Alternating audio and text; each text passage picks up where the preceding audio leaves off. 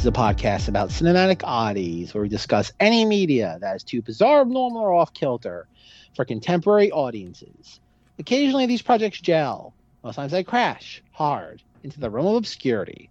Join us as we delve into the cult classic swamp. I'm Zach. And I do not want to work at Home Depot. I had to go with that. The great Jon Lovitz and his great delivery of that line, which I cannot do justice to uh, because I'm not Jon Lovitz, if anybody did not know. I had to go with that over I'm prairie dogging it. But at the same time, I wanted to say this exact sentence to get I'm prairie dogging it right here at the beginning of this episode. I want to kick things off with a bang. We are talking about probably the last part of the 2001 Fort year that Rob has been really excited for, and it's a doozy we are discussing Rat Race. I think, like I said, I want to kick it into high gear. Can I throw forward my contender for best joke in this movie? Because there's a lot of jokes. There's a lot of really funny things, and I might be giving my uh, my my love for this movie away. But near the beginning of the film, when our two brothers are introduced, uh, Seth Green and Vince Vieluf, I believe his name is, who should have been played by Ike Barinholtz, one of my biggest complaints of this movie. Um, they are trying to scam a casino for insurance money by slipping, falling down, and suing them. Uh, their plan goes wrong, and an old lady falls down an escalator. And after this lady reaches the bottom of the escalator, and you know everybody kind of bystanders run up to say, "Oh my God, you know, are you okay?"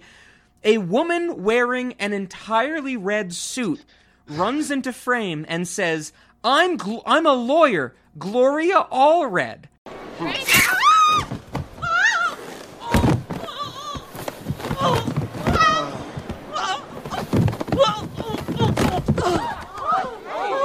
Excuse me, I'm a lawyer, Gloria Allred. What the hell happened here? Well, she slipped on that glass. Those arrogant jerks. They're gonna pay for this. They're gonna pay through the nose. How's your neck? I've never seen such negligence. This is going to be huge. Her last name is Allred, and she's wearing all red. But now, that's not the best joke in the movie. That's the setup for my favorite joke in the movie. When Wayne Knight hits Rowan Atkinson with his ambulance, you get a cutaway to Gloria Allred going, I just saw everything. I'll be down in a second. And Wayne Knight goes, Gloria Allred. Taxi! Taxi!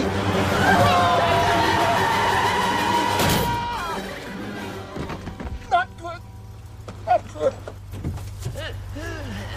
No, no, no, no. No, no, no, no. Oh, Don't move. Stay there. I saw the whole thing. I'll be right down. oh shit. Gloria Allred. it, it might be the dopest joke in the history of humanity. I lose my mind every time I see that section of the movie where Wayne Knight knows who Gloria Allred is. Uh, Zach, do, would you like to just unabashedly agree, or do you have something to put forward as the best joke in Rat Race 2001? The Gloria Allred joke is like, oh God, has she been relevant for the last decade? No, like no, not at all.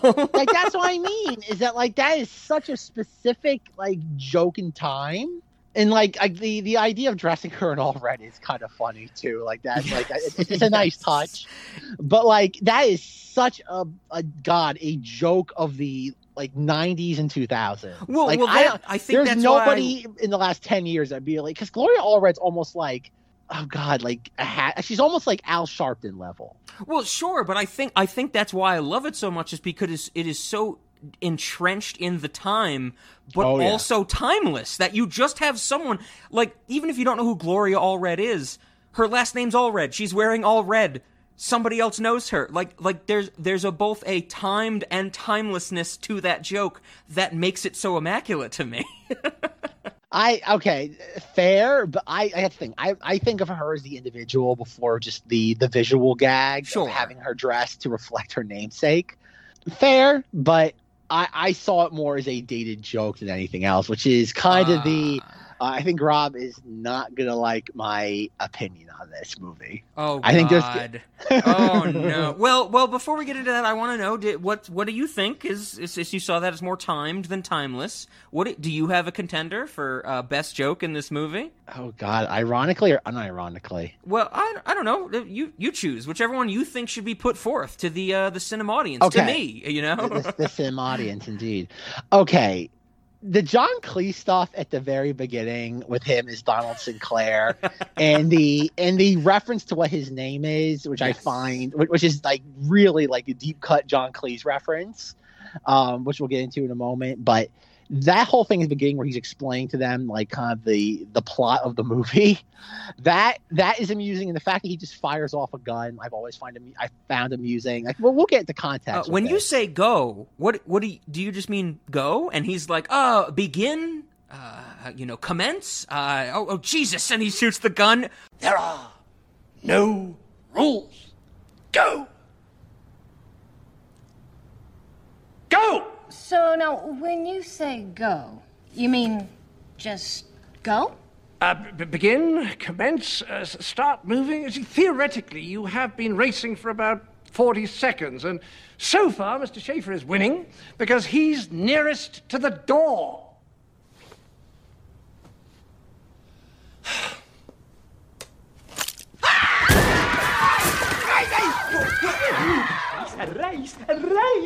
John Cleese is wonderful in this movie. he's he's yes. Uh, I, there's a lot of just like historical context to his relationship with this movie that has to be discussed. Like it's like one of three like ironclad pieces of like IMDb trivia that you can find anywhere yes. regarding this movie.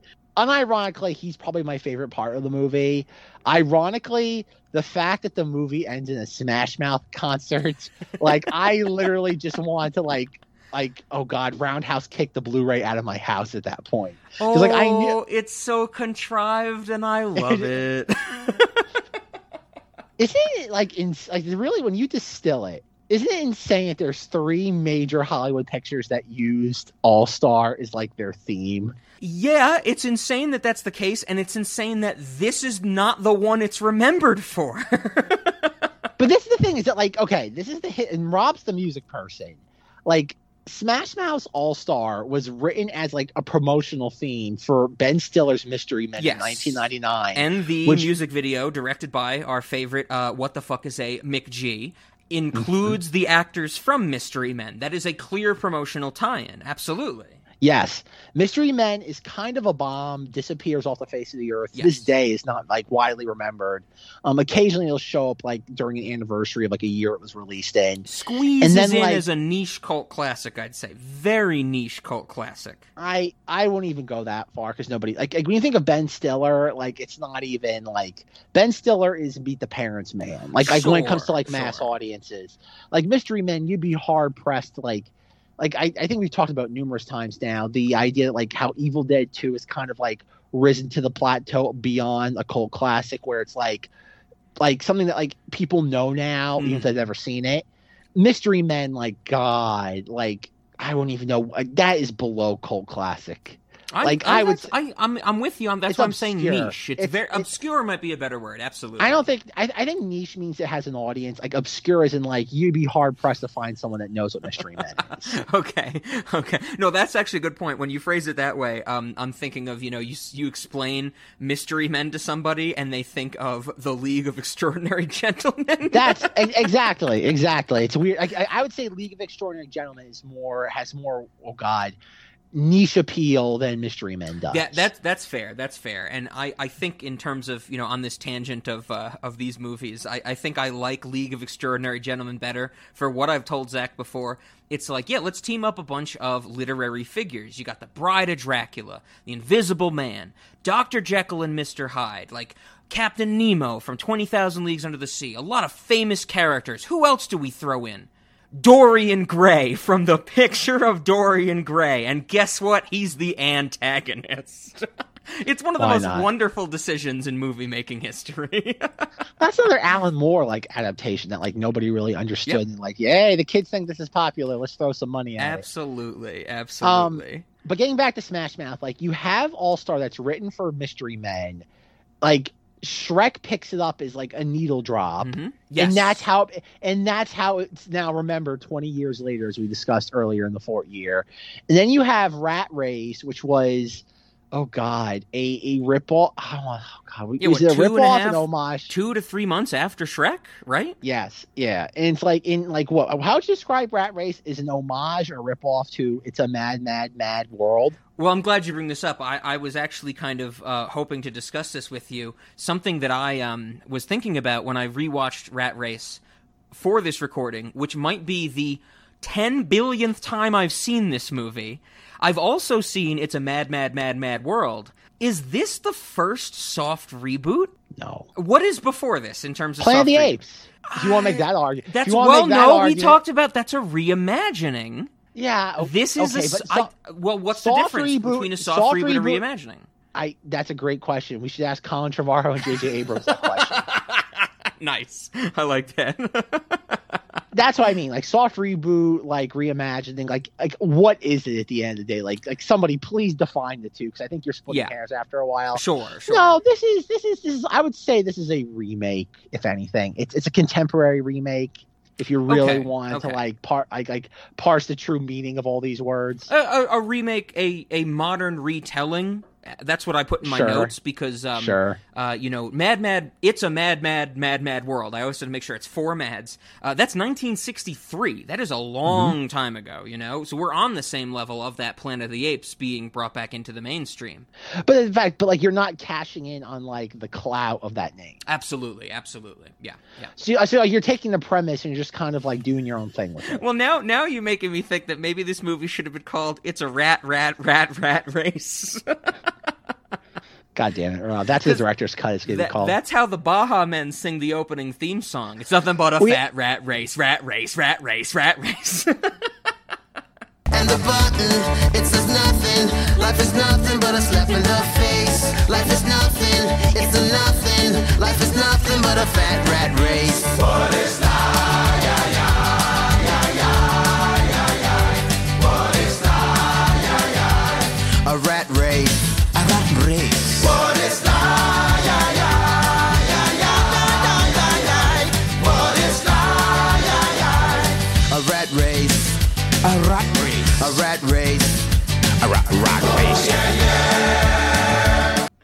god, that like that's like okay. We'll we'll get to that too because I'm because this movie does one also things I find egregious and like maybe we don't like.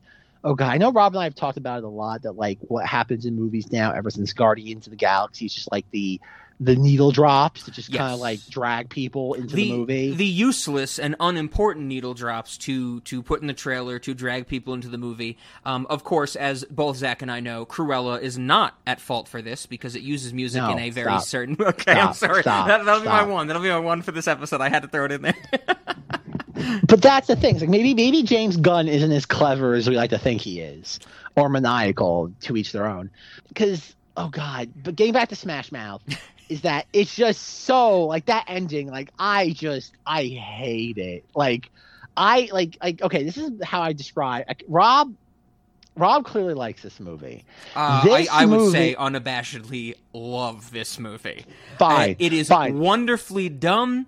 It is the incarnation of chaos. I consider this one of the movies that falls into the category of looking into the eyes of Satan, and that's a compliment. that is a compliment. I think I think you're giving it too much credit with that sort of uh, description.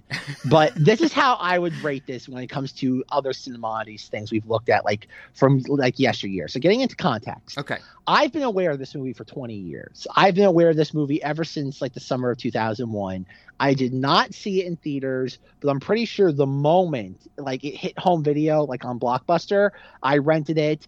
I pretty much like always remembered every plot beat from this movie. I have a feeling I rented it a lot in the early 2000s because I never owned a copy of this. But I kind of had every plot beat like burned into my memory because even like rewatching it for this recording, um, as Rob knows, as we've discussed off mic, I like I pre-ordered this back in like March. I got it in May. I deliberately held off like watching it because I wanted to like ha- be like a pristine viewing in preparation for the fortnight. Or, I'm sorry, fort year recording, and like man, watching this movie, the best way to describe it is it's like the the equivalent of leaving a Capri Sun out in the sun for 20 years and then drinking it. And that's what it felt like to me. Like, is it the worst thing in the world? No, but it was not a pleasurable experience. Oh, it's what are you talking about, Zach? This movie is so much fun. This movie is like I I I feel like I'm somebody who has ADHD while I'm watching this movie. No, like okay, I'm glad you said that because like there is like every like, okay, this feel like this movie to me is in the same vein as when we discussed the Amanda show. To the point where like I'm almost disgusted at my younger self for enjoying this. oh, that I I know we agreed on our feelings uh, with our, our hatred for the Amanda show and how nonsensical and, and dumb it was.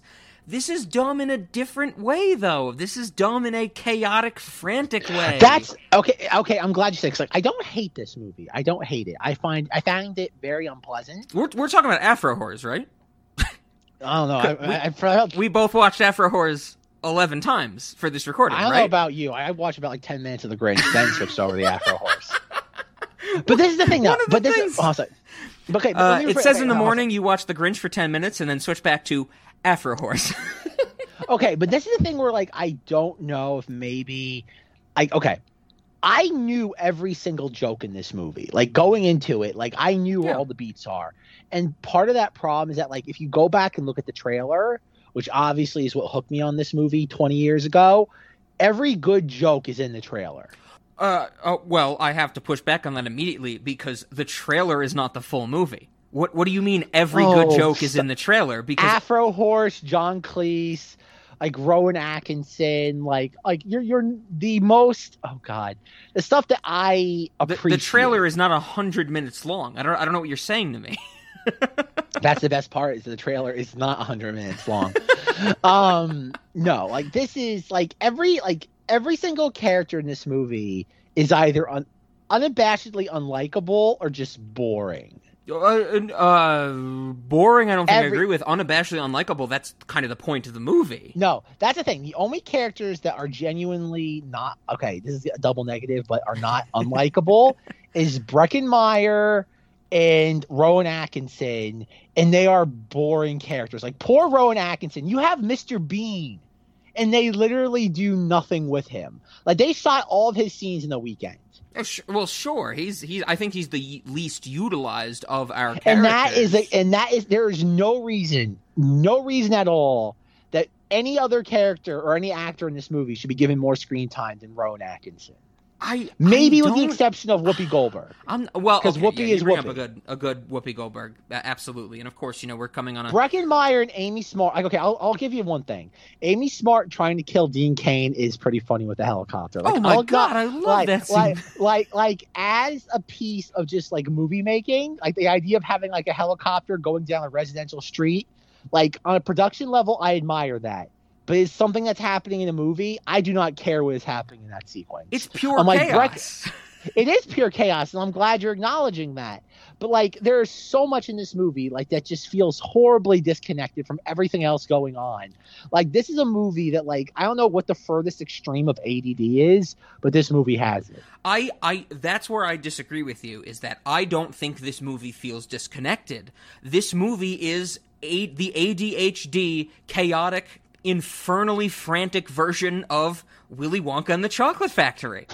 This is, you know, everything that i comes think that's together. a, that's that's too high of a compliment no, way too no. high of a okay, compliment. okay. Well, uh, everybody in the cinema audience, get ready. If you have not realized this already, Zach and I are about to have a over the internet fight.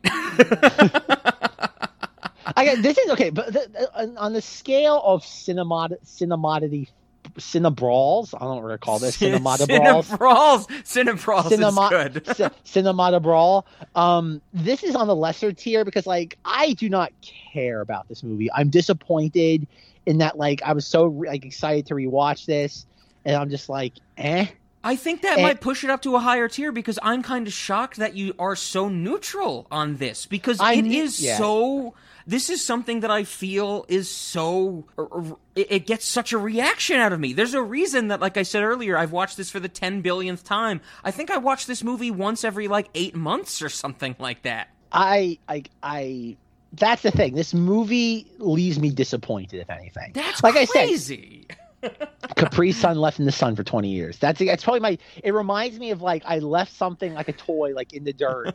I went back to it and I'm like, oh, oh, it's like it's fine, like it's there, like it's sun bleached, like everything technically works. It's got some like sand in its joints, like like it, like it's it, at its core, it's there. Well, but well, like beyond that, I'm like I have no interest. Like I've grown beyond this. maybe maybe here's a question. Something I wanted to get on uh, on the topic of in this discussion is, you know, of course, we we don't want to just fall into the trap. I think Zach and I both agree about talking about what we thought was funny, even though I wanted to kick this episode off with a bang. And the goddamn Wayne Knight acknowledging Gloria Allred is wonderfully fantastic to me. Uh, I think that there is a level of in this movie and in more modern, you know, TV shows that maybe Zach's not as familiar with. You're watching people be horrendously bad. You are watching them diving into the amoral compasses of their life. And I, I think that something that I really like about this movie is in conjunction or maybe a, a sister pairing with why I like the TV show It's Always Sunny in Philadelphia so much. Zach, have you ever watched It's Always Sunny in Philadelphia? like 10 plus years ago and i gave up on that very very early Okay, th- that might be a thing that you know you and Isaac get into in the differences that we have. I want to watch people be unreconcilably evil. I love that. I love people but going. that's okay i don't mind i don't mind that's the thing though i don't mind that like, like that's not my problem with this movie i just think a lot of the jokes like like there's no breathing room for Well, any- no, no, no. That that's fair. That, I don't. I don't think I'm talking about that specifically. I'm talking about that. That the base attraction to me in this movie is how you have the germ of you could get two million dollars, and that's you know happens at what the twelve or thirteen minute mark. In that previous 13 to 15 minutes, all of our characters are established with a bad trait that they continually fall down the rabbit hole of achieving to get this $2 million. There's a great, I'm not saying it's a, I'm not saying this is a Monkeybone that really fleshes out any great ideas, but there's great germs of ideas in Rat Race on a thematic level of the, the conceit of the movie being that randomly chosen humans will completely dive into the worst parts of their personality for money. And I really like but that's that. but that's the thing though is that like i don't think it's their like you see all of their worst traits before the money plot is introduced Well, that's what I'm saying. That everybody has these terrible traits, and they get amplified over and over and over throughout they? the movie. Are are they though? Because like Absolutely. okay, you have Seth Green and his brother, and they're more or less like this. Like we like as soon as we meet them, they're the same throughout the entire movie until everybody's like weird change of heart, like at the All Star. Okay, like, you bring up concert. well, one, yes, you just brought up the weakest example of what I'm trying to say. I want to reiterate that I don't think this is a fully fleshed out thematic idea, a la Monkeybone or anything like that. But but you know, you have the brothers. They I I don't know their names. I think Blaine and Slane or something like that. The brothers are con artists. They continue to be con artists until one of them falls in love because he saw boobs, and one of them is convinced by his brother that he saw boobs. And that's that's not the place to sit on this movie. I'm thinking more of the uh, Lanai Chapman, Whoopi Goldberg's, you know, long lost daughter in this movie, she starts as the one who is very uptight and business oriented and wants things done, and that's how she feels about this. She wants things done. You're thinking of Breckin Meyer, who wants, you know, he's never broken a rule, but he wants that spice of life. That spice of life comes to him in grandiose ways when he meets up with Amy Smart, who's playing a character named Tracy Faucet. Her last name is Faucet. That's ridiculous to me. Th- th- those are the things about this movie is that we follow so many characters that have these germs spread ever so slightly. Once again, don't get me wrong, Zach. I'm not saying this is a masterpiece, but they're spread ever so slightly throughout the 100 minutes of this movie. folks, be prepared for one of these cinema these discussions where Rob will go on like like a monologue for like five minutes, and I'll be like, okay. Because because this is the worst type of movie. I'm indifferent toward it. Like, Have like, I ruined the podcast after telling you I liked Cruella? Are we still No. reeling over that? no, Cru- think about Cruella. Is I think Cruella is like everything that's wrong with filmmaking these days because like it's the big blockbuster machine. ah, just yes. throw away. yes. It's it's bloated. It's just like it's nonsense. It's it's everything that's wrong with Hollywood. And of Cruella. course, It's Zach like, is incorrect because Zach does not have the music industry knowledge that is needed to appreciate Cruella.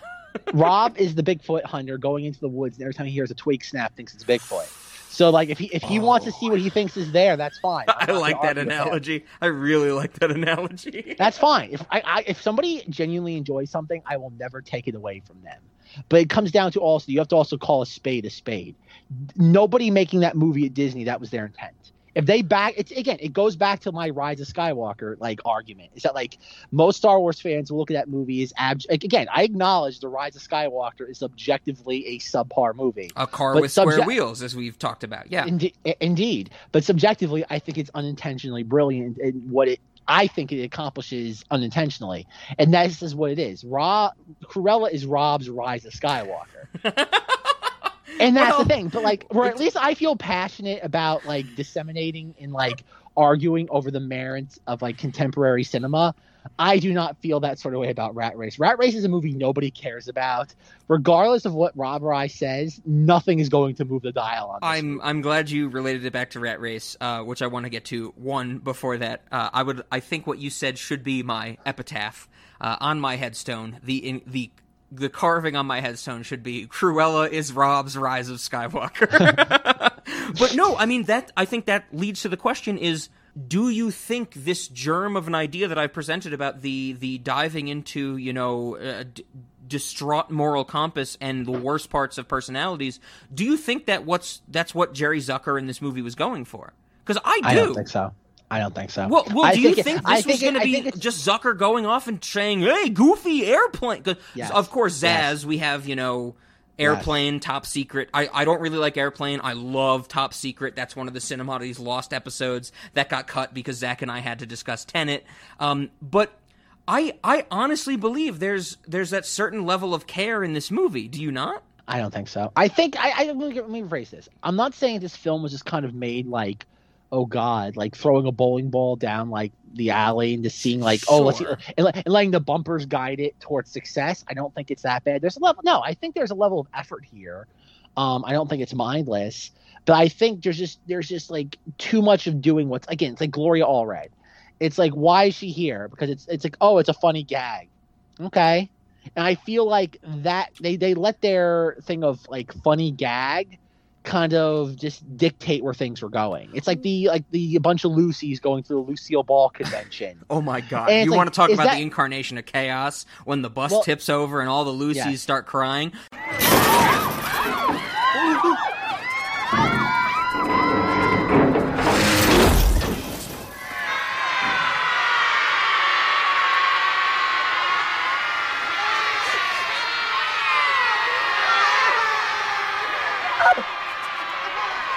That is literally the moment where I'm like, "This is it. This is this is the eyes of Satan."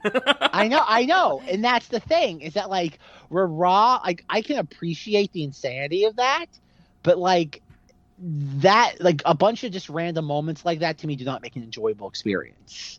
that's kind of the the big thing that we're we're talking about is may, maybe to get back at something that I haven't um you know picked the scab of for a while. This comes across as a Kentucky Fried Movie and uh, you know Amazon Women on the Moon. This is almost a sketch comedy film, save for the intro and the outro, right? Yeah, no, yeah, I, I, I again, I wouldn't. Rob and I, it's weird. It's, it's. Oh god, earlier today I was thinking about like all the times that like Rob has like blindsided me with like his weird, just like gerrymandering of like where the like the genres of things come and fall. And it reminded me of what he did like very early on the podcast history with uh Perfect Hair Forever. He's like, Zach, we're gonna do anime. I'm like, Rob, this is like Adult Swim nonsense. And he's like, Yeah, I know, but like I kind of like lied to you so I could get what I wanted. I'm like, Perfect Hair? Forever is a parody of foreign anime. It was very important to fit into that series. It's not anime. It's not anime though. It doesn't count. It should be going to parody series. That. That might be a whole nother discussion when we revisit Perfect Hair Forever. Tune in next week. oh jeez. uh, I will not be involved in that discussion. Um, but no, but this is this is Hamburgers the must point. be high. I don't know. How, the point. I don't know how much Zach remembers from Perfect Hair Forever. I don't know why I make references of that to him. But this is the point, though, is that with Rat Race, is that like sure you could say that like it has little vignettes, and that's the thing, but like that does not make a cohesive movie. well, no, Vignette- you're, you're disconnected vignettes do not make it because like there's parts in this movie where like we'll jump around from character to character and we'll just completely abandon certain characters for almost like a quarter to a third of the Okay, runtime. no, we abandoned them for a good reason. The reason that we don't see Rowan Atkinson's character for so long is because he's just asleep. What do you want? Do you want to cut back to him asleep because he's narcoleptic? This is the thing that I see this as solid okay, sketch but- but comedy look- because it's more look back- interlinked. Oh god. Oh my god. But okay, that is the lowest hanging fruit example of just abandoning characters. But there'll be parts with like Whoopi and her daughter that like we just will disappear from them from like for like twenty minutes. Because they're And then, like, driving. they're following driving directions. that then guess what? Then you change the script to make it more interesting. You don't need to done change it to be more interesting when you have this many characters to deal with. need- but that's the problem though. They shouldn't have had this many characters. They should have condensed it from like a dozen to like eight. Oh no, no, no, no, no, no! Absolutely not. The reason that this movie works on the intro and the outro is because there's so many characters. For me, of course. Ab- absolutely not. I think that detracts from the overall like. Are you cohesive- telling? Are you cohesive being a major like word when it comes to the problems of this movie? are you telling me that you don't love the fact that they deal with so many characters in such a way that it makes you forget? What characters you're missing, and when they do a hard cut to Cuba Gooding Jr. walking around naked in the desert, it's not the funniest fucking thing. That's the glory of this movie, is that it makes you forget what you're missing. And when they cut back to it, you're enthralled in that idea. Rob's like the best part of this movie is about how lazy and disjointed it is. It's It- like that's I- lazy? No, I do not agree with you there. Disjointed works to its advantage. Rob's like when you go to order like a Whopper and they forget to put like a patty is a good thing because you're allergic to beef. No, no, it's like no, no, no, no. That's, That- that's, a different type of disjointed because you're looking for a full package when you get the Whopper. I take Rat Race as an experience, as like a, a haunted house ride. There'd be Rob's a different like, Aren't you story. just happy you got a wrapper with a bun? No, just happy that, no, that, that you got a that's a package? bad analogy, Zach. I'm talking about the fact that what you're saying to me sounds like, oh, I went on an amusement park ride and I did the thing where I'm just stopped for two minutes. That's not what this movie is. This movie is a constant thrill ride. It's a roller coaster. Yeah, but like all the like little, it's like a roller coaster, but like the hot, like what the steepest incline is like 15 degrees. I, I, that that's another thing where I think we fundamentally disagree. I think this movie is the embodiment of chaos, like I've said, which makes me think we're going through loop de loops. I, I, but that's the thing is that like it's just. I wouldn't mind the chaos if at least the characters were like we had some like breathing room with the characters. But even when we do get those moments with them, it's not interesting. Like every character is just either awkward or just unamusing. See that that's that's once again where we disagree. It's I don't think it's about the characters. I think it's about the caricature of the characters. There's a reason that you know. But how do you do a character without like a baseline? No, I the baseline is one stroke, and that entire first 13 minutes is one stroke of every character. Jon Lovitz, family man that wants to gamble. Breckin Meyer having problems with his friends not breaking any rules. Cuba Gooding Jr. is the dolt. You know, we have all these single strokes of the baseline. I'm not saying there's no baseline. I'm saying that the baseline is so sparse and the movie is able to play with them in a way that makes the comedy thrive. I, but that's the thing though, is like there's so much like wasted opportunity though. Like one thing in a movie like this is watching them kind of like the different what would you want to call them contestants like interact with each other, trying to like like the hijinks that ensure like and sorry ensue from them sitting there like trying to like like pass each other. And we don't even get that in this movie. Like the only moment we really get where like the the contestants like intermingle is what where uh Seth Green and his brother like what pull the brake line Uh, or uh, just like sure. uh, uh, of Jon Lovitz. And that's the thing too is that like we have all these little kind of just vignettes of these misadventures happening. And wouldn't it be much more interesting if we had them interlink with each other? Well, okay, you're not wrong there. One of my legitimate notes is that this movie should rely more on a Rube Goldberg approach to these characters interacting with each other. Like, I love the scene when, you know, Breckin Meyer and Amy Smart are siphoning the gas from the cops and they don't get caught because the brothers are speeding down the highway. Like, uh, and and you know, um, uh, uh, Cuba Goodings Jr.'s buses buses crash because of the cow hitting the front windshield because of the brothers, you know, uh, uh, interaction with that. I agree with you. The movie should rely more on that, and that's why this movie isn't like a five out of five. It's more of a four out of five for me. So I'm with you there. I'm with you there. I oh, guess I will concede. I would say that. more like four out of ten. Oh no! at 20. No, no. Four out. I can make it fifty, Rob. I can make it um, four out of Oh, fifty. who's this? Who's this? I'm Gloria Allred. I saw everything that happened. Rob, you can sue Zach. Okay, one question I've always had for 20 years now, and I Okay. want you to answer it for me. okay. Does when Cuba Gooding Jr. is driving the Lucille Ball bus Wonderful. and the cow hits the windshield, does the cow talk? No, I don't think so. Why is it then that when the cow this is both in the trailer and the movie, the cow hits the windshield, they all scream inside the bus, then the cow's mouth opens, and you hear, Oh my god, help me, please. Well, isn't it the dude, the the handyman, the key?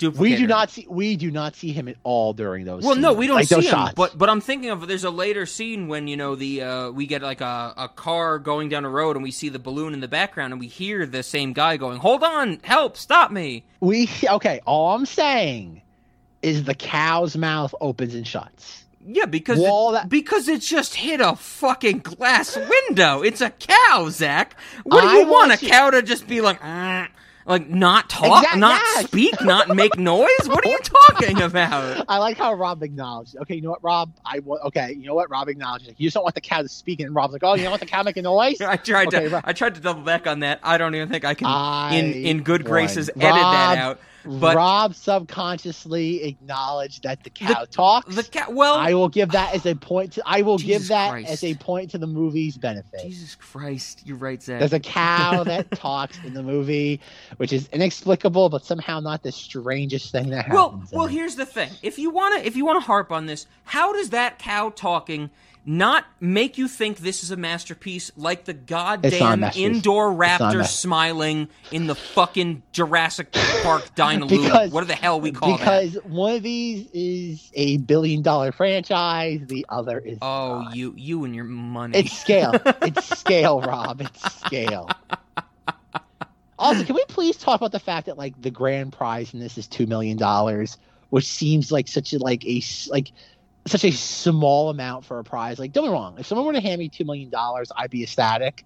But at the same time, dude, like two million dollars isn't much of like a grand prize, even in Yeah. two thousand one. it's enough to buy a dinosaur.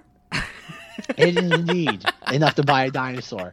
But I like how at the and this is the thing in the movie that just drove me nuts. At the end of the movie, they're like, "Oh, we decide to split the money."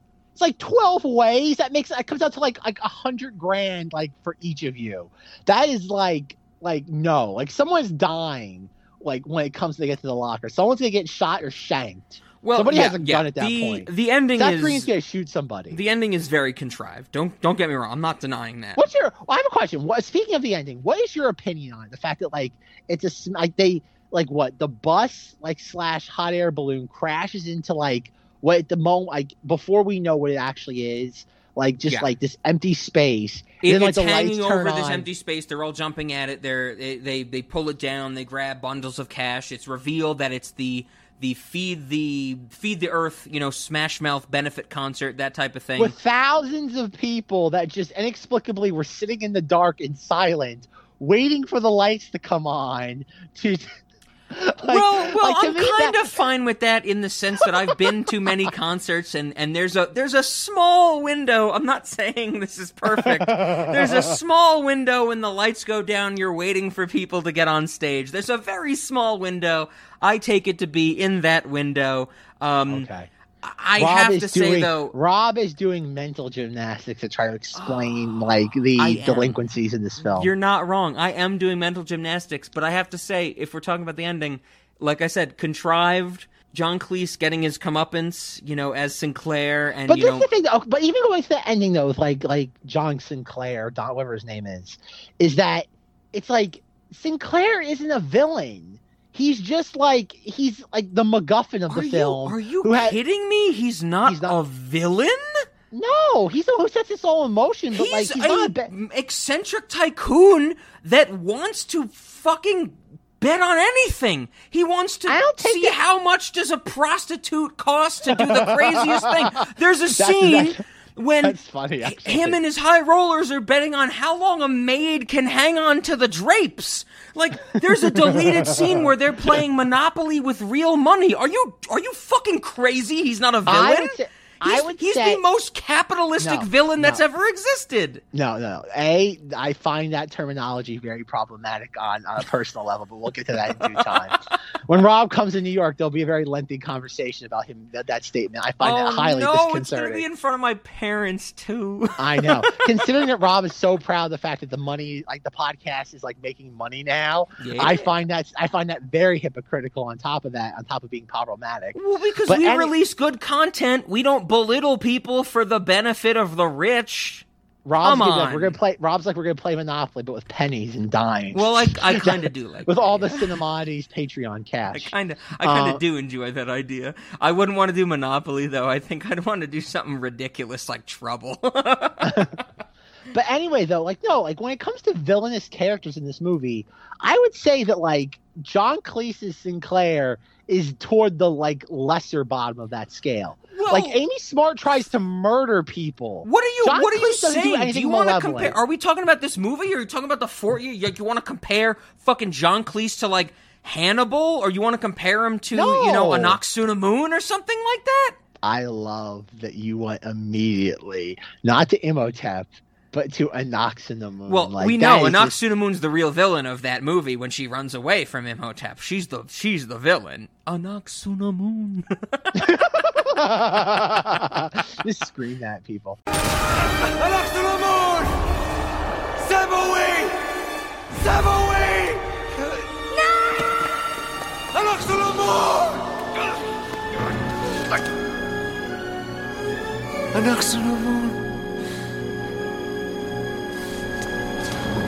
Oh God, no! But like when it comes to just Rat Race, like I would say Sinclair is one of the like, oh God, if you have your like D and D level, like oh God, like metric of like what you're allowed to have, it's like what he be like neutral good. No, Like this- he's chaotic evil. No, he's No, not. yeah, no, he's well, not. maybe he might be neutral evil more than chaotic evil. The Fine. whole point is to to play with the emotions of pawns that he sees as humans for making money. But That's I- evil. But he's not. But he's not outwardly malicious or malevolent. Are you what? His intent What? is not to cause harm. It's for I- amusement, not for not for evil. He's doing. I, okay, I will concede that it's more like what would you call it? Chaotic neutral. I will concede Okay, that. fair, fair. But like, uh, I'd say the majority of the characters in this film are do much more malicious things than what he does. It's like Amy Smart tries own to murder people. rather than Amy- to hurt other people.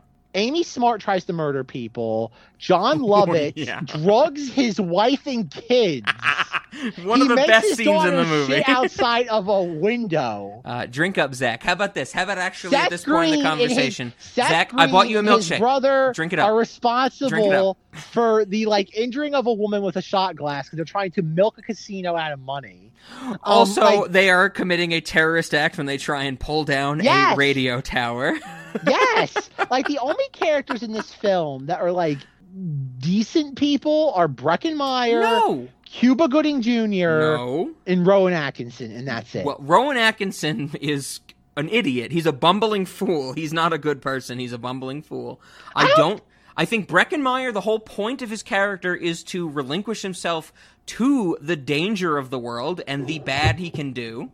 And Cuba Gooding Jr. But Breckin Meyer It- doesn't do anything bad in the movie. He literally does nothing bad other than just like he, he- like Well- the cops are coming and it's guilt by association. Now you're getting into the concept with Breckin Meyer, which I think is another interesting aspect of this movie. You're getting into the concept of if you stand by and let something evil happen, aren't you evil? But he, that's the thing. I, okay, he's guilt by association. That's it. Because Yes, he gets, yes, yeah, when she exactly. gets when she gets out of the oh god the the helicopter, he can choose to stay there and say like okay as a witness to what happened. But then he kind of just like he comes guilt by association. Well, But he's well, not we also have to mention any of that- uh, any those he- decisions. He's guilt by association because he is seduced by her and his own temptations, and Exactly. that's evil. That's evil. That's I one of the seven deadly sins. Lust. I I again fine, but at the same time, though, like I, there's also an argument made that like Amy Smart might be responsible for killing Dean Cain. Like I'm Well, pretty sure she runs him. Amy over. Smart in that scene, like I said earlier, is the embodiment of chaos, and she uh, literally probably ruins not just the pool and the house that they're around, Dean Cain and you know the girlfriend Charlene. Uh, she probably wrecked a lot of other people's property, which the movie does not focus on. Speaking of property in that in that sequence, she goes like how that scene like begins. She goes, "Oh, we're gonna take a slight detour. I want to go visit my boyfriend at his house." Right? Of course, yeah. Who wouldn't do that? You know, I Okay, mean, that- that- that- that's Okay, not the point of this. okay. But you acknowledge that. That's what she says, right? I'm just saying, if I had a helicopter and I could fly it over Zach's house, I'd visit yes you. or I'm just trying to say I'd visit you, Zach. That's all I'm trying to say. Jesus. Shut up I'm trying yes to or I'm trying to give a lighthearted moment to this episode. We're very No, Rob. I'd fly Rob, over your yes house. I'd wave to you. Say yes or no, Rob. Yes, it's it's it's Okay. Not the best. Yeah. Okay. I didn't say it's the best. I just want you to acknowledge it as a plot point, yes or no. yeah. Yes, it is a plot point. Zach, I'm just trying Okay. to make us fun. okay, okay.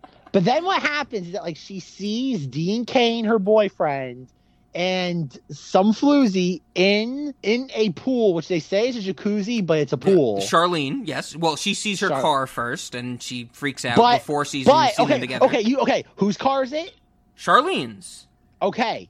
Then after Dean Cain gets in the car and drives away, which makes no sense because then she says, "Oh, like I paid for this car." Wait, what?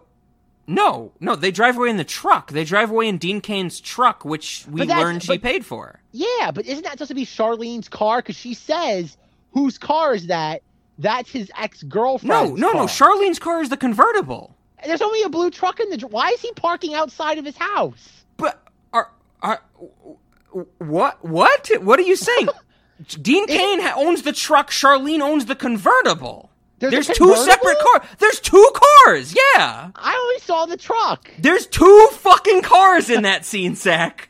That's why Why Amy Smart outside freaks the out. house then? Oh my god. That Jesus Christ. I thought she says that it's his, it's her truck. It is her truck that she paid for Dean Cain. the car she freaks out about is in the driveway. It's the convertible. There's a convert. I didn't know there was a convert. There's two cars in the scene, Zach. And you might ask, well, why is the truck on the street and the convertible in the driveway? Because if he's a philandering motherfucker, they're driving around in the convertible, probably making out and giving roadhead, and they're gonna park in the driveway. There's two cars in that scene, Zach. I was not aware of Absolutely.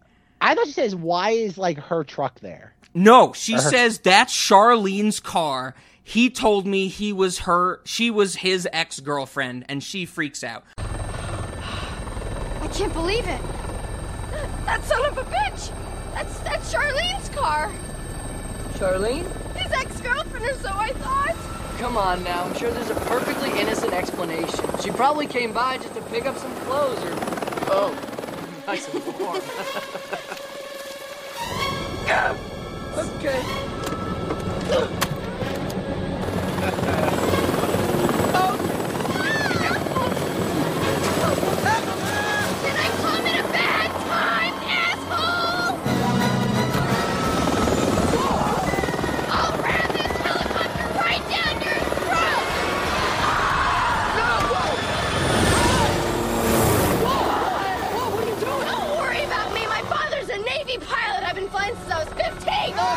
There are I- a hundred percent two cars How in do you know? scene. How do you know this? How do you know the pink convertible is her car?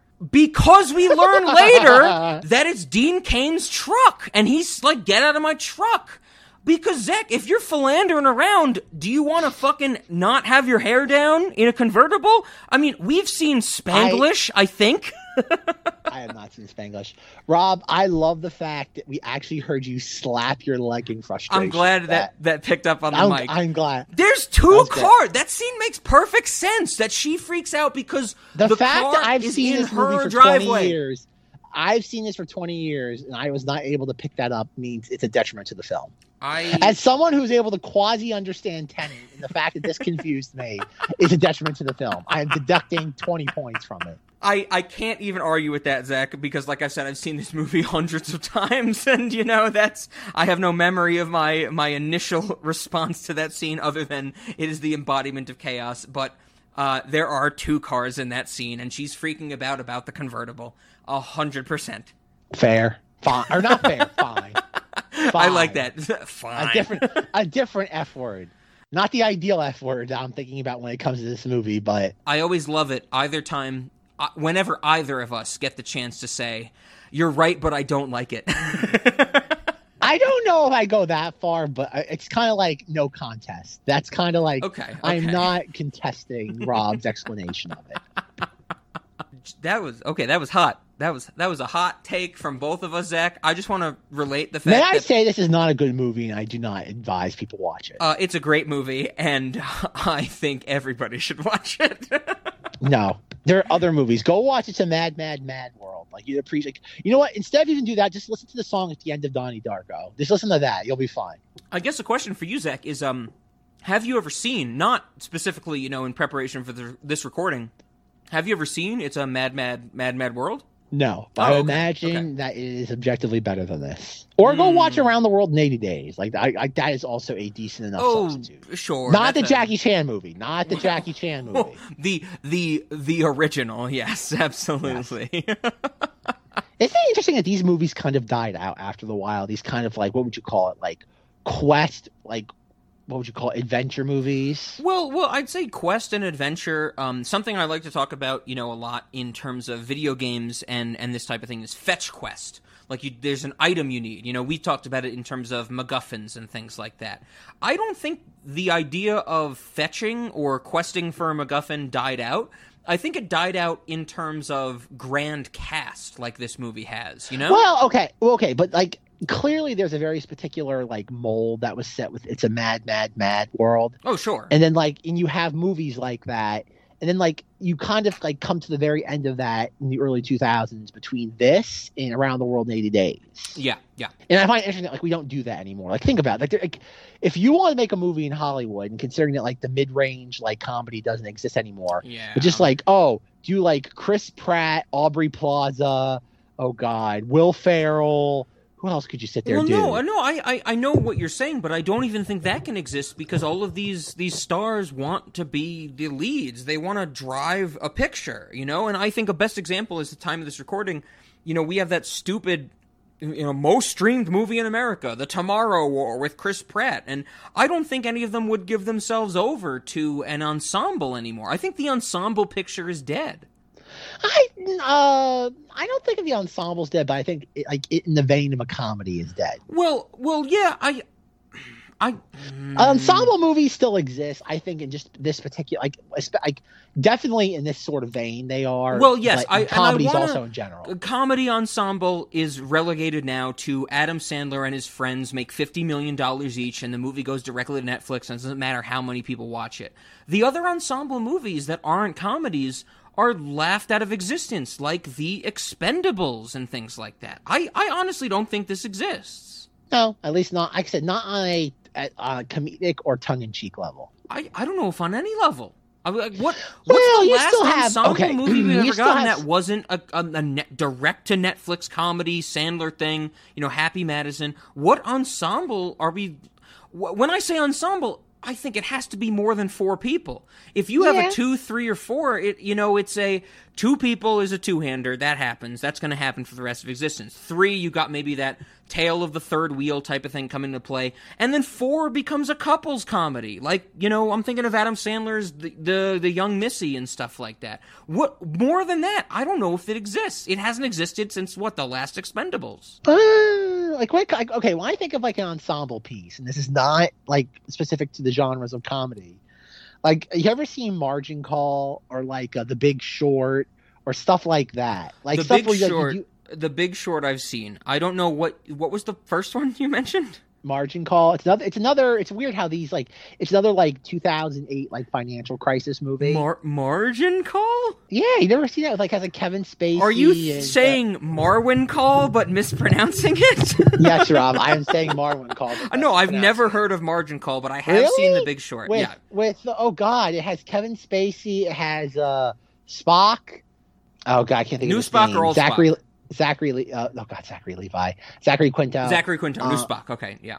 Oh yeah. Oh god, it has, it has Demi Moore in it. No, It I've never um, heard of Paul this. I, I thought you were saying Marwen Call and mispronouncing it, and I was like, that's not an ensemble piece, Zach. That's about somebody who lives 30 minutes away from you. no. Big Big Short is a good example, but I think the problem with Big Short is that the ensemble is sparse. Where in these movies, like a Rat Race, like a an It's a Mad Mad Mad Mad World, and the movies between those two, you have the characters working together the entire time. I think the problem Yeah, that is that is very negligible in Rat Race because they have very little interaction except for the beginning. Well, well, well. When I say entire time, I mean the inter intercut and following these characters, it all comes together. Well, I think you know we've litigated this in the in the last thirty minutes about how I think this movie is less disjointed than you do. But to me, The Big Short, we have our main players. You know, Steve Carell as the I'm angry at you know people charging these these short, uh, not not uh, short, but poor mortgage rates and things like that. You know.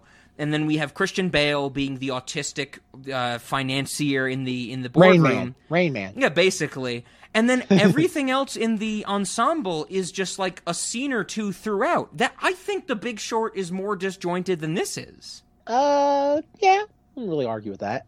Uh, but I think there's, I think, I think it also goes down to intent. I think when a comedy of this like scale, you do you expect more interaction amongst the characters, characters Sure, versus okay, something like The Big okay. Short. Yep, where the Big like Short I is supposed said- telling different stories. Like I said, I don't disagree. I would have loved more Rube Goldberg or characters' actions affect the other characters. Like, I'm not disagreeing with you, but here we go again. Zach wants to talk about intent, and Rob just wants a funny fucking movie. and I wouldn't mind that, except the fact that I don't find most of this funny. It's it's the funniest. I'm laughing. Con- this is this is legitimately one of the comedies which I've said to you and our cinema audience many times before. You're laughing so hard at one joke you miss the next three. Can we please talk about the fact that like that in this movie they have editing where like a character will make a joke and then for the next like five seconds there's silence because they're actually trying to pre-program in like like the laughing like the laugh break, audience. absolutely. Well, that that's a Zucker That was an- thing, you know. That's that's that that a couple times in this movie like that was embarrassing. Like I like cringed and I'm like, It- oh it's god. embarrassing, but I can't say it's completely embarrassing because they paused for me. I'm the one laughing. Rob's like, I'm. It's not embarrassing because I find it entertaining. It, uh, yeah, yeah, absolutely. It's but that I'm glad you bring that up because that's a Zucker thing, and you know, like we've I think briefly mentioned, you know, Zer- Jerry Zucker, one third of Zaz. Um, you know, they do you know airplane, top secret movies. I absolutely love that type of thing. They break off, they do their own stuff, and I think they never really got past who they were as a team. You know, the the two Zucker brothers and Abrahams. You know, they or they they go on and do their own things and they do very different things. But I think when they go back to comedy without their team, they have some of those problems, and that might be what you're saying. One of those problems is that they kind of are trying to premeditate the highlights of their own comedy movies, if that makes sense. Mm-hmm. Yeah, I, I can agree with that. Um, uh, one of the things, speaking of Jerry Zucker, uh, he, he who t- directed this movie, he goes on to dir- not goes on, but previously he directed Ghost, the Patrick know. Swayze Demi Moore movie, one of my favorite facts where of all Whoopi- time. That's probably where Whoopi came from. Like Oh, in this oh yeah, hundred percent. Because she in 1990 for Ghost, she wins Best Supporting Actress at the Oscars. Um, I'm pretty sure Whoopi. And and don't get me wrong, Ghost is not my favorite movie because it's really romantic, and I think Zach knows I don't really love the romance and stuff like that. But I have seen it, and Whoopi Goldberg's the best part of the movie because when you don't have Whoopi Goldberg in Ghost, you have fucking Patrick Swayze holding Demi Moore sculpting the clay, the very famous scene, you know. Mm-hmm.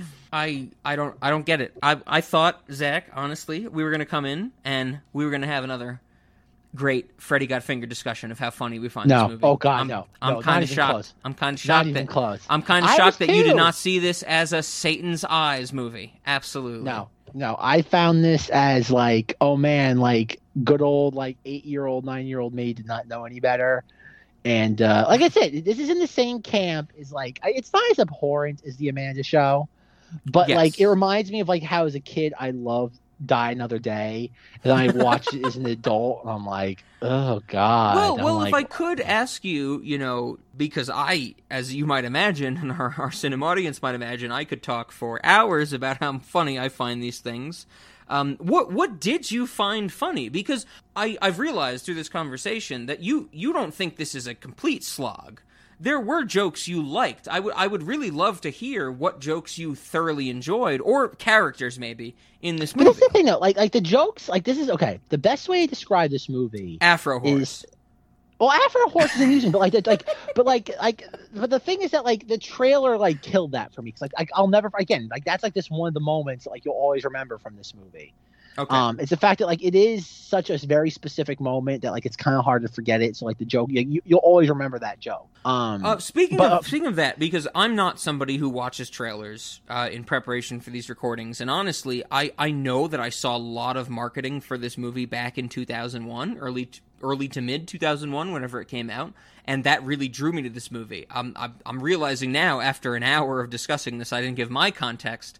Um, I I really was enthralled by the idea of this movie when I was younger. I don't think I saw it in theaters because I have absolutely no memory of that event. I think it was something similar to Zach, where I was uh, catching it on home video or HBO or something like that. But the the thing that I want to point out is is that I was recently talking to someone. Uh, it was a maybe a month ago, maybe a little longer at the time of uh, when this gets released, and I was talking to somebody about Pootie Tang because I had just watched that in preparation for our episode about Pootie Tang. And the person that I told this to was like, Pootie Tang? Like, that's the joke in Rat Race that somebody watched Pootie Tang 10 times. And I was like, there's no fucking way that happened because these movies came out the same year, maybe a month and a half apart from each other. And this dude was convinced that it was Pootie Tang. This dude that I was talking to was convinced that Breckin Meyer at the start of this movie watched Pootie Tang 11 times. That's the point I'm trying to make. It's not Pootie Tang. It's Afro Horse. and now, Now cut to Zach tie. going, Jesus Christ, why are you talking to me about this? that'd be a fun tie-in though. One, yes, I agree with you. It would have been a fun tie-in, but how could that have happened? These movies are different studios. These movies are different actors. Pootie Tang, like I said, was one and a half to two months prior to this. That would have been a last-minute shoe-in for instead of Afro Horror's Pootie Tang, right? Pootie Tang. Uh, I have to admit, Pootie Tang is definitely more of the like staring into like Satan's eyes. Can like, we? movie. Can we please? Since Zach was not there for the Pootie Tang episode, which I to this day consider one of my great regrets of Cinemodities, that Zach had to miss that episode at the last moment. As wonderful as I think that episode is, and one of the most important episodes of Cinemodities, because if Zach does not know this, there is a legitimate hour where Ben and I discuss the de- the sincere details of the Louis C.K. sex scandal. Can we please get Zach's thoughts on Pootie Tang in this episode? Please, Zach. Please. Can you just I've give us a taste? Didn't I already say that? Like it's like the equivalent of staring into like Satan's eyes. I, I don't think on recording. You might have said it to me, but I want to get it in this episode. Rob, okay, this is the third time I'm going to say this in the recording.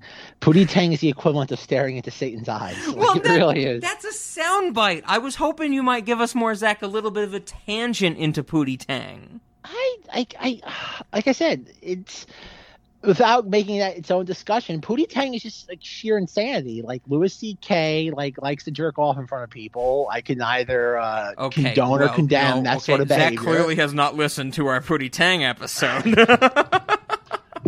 Like it's like okay, like. I, I, I don't know. Pootie Tang is just insanity. I wish there was more. I wish like Louis C.K. wasn't canceled so we could get like, oh god, like an oral history on the production of that film. Like Once again. Zach has not listened to our Pootie Tang episode. okay, Zach, I, I- thought you might want to elaborate on some thoughts. Clearly, you don't. You just keep saying Satan's eyes. But I don't think Pootie Tang is looking into Satan's eyes. I, a, as much as this movie is. This movie is more like that. I no, this movie feels way too contrived for that sort of like, like oh, label. no, no, no, no, no. Contrived. I don't like that. I don't like that use of that word for this movie. No, Okay, no, let me, no. okay, okay, okay, okay. I'll okay. Let me go break out the thesaurus. How about like preordained? This is the thesaurus won't help you on this if you're finding words that mean the same thing. Preor. How about that? But I'll take one. I'll take a word that's not as sharp. Preordained. no, I don't like that. All right. Well, you got to deal with it because Uh, I am not. I know. I mean, we're at this point. See, I, I just thought, Zach, you might want an opportunity to give a little thoughts of Pootie Tang because in the Pootie Tang episode, when I set up your thoughts, I had to put in Pootie Tang going. Oh, Rob.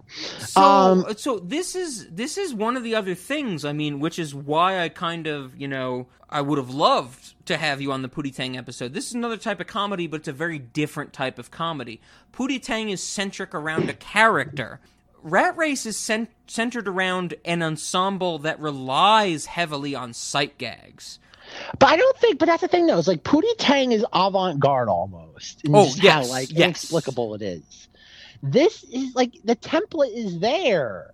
Like there's nothing groundbreaking about this movie other than like specific gag, a specific gag here or there. No, you're no. I, I think that's where I, I disagree with you once again. Is that the template is there, yes, but this movie relies on chaos, fracticness, and it's it's not just the ensemble. It's not just the joke. It is the feeling of this movie that really makes it work for me. The What? the an score two thousands comedy. I mean, no, I, I think that this is this is not of an era of 2001. I think this has been done before, will be done after. But you know, one of the scenes to this point that I want to highlight is when the our brothers, you know, Vince Vieluf and Seth Green, are trying to perform a terrorist act, as we know it today, on the airport. They want to pull down an airport tower, but everything goes wrong, and their car gets started to pull be pulled up by the side of a radio tower because the satellite dish is rotating, and we get a great comedic use of In the Hall of the Mountain King while that's going on. Wait! Wait! oh, oh, no! Shit! Shit! Shit!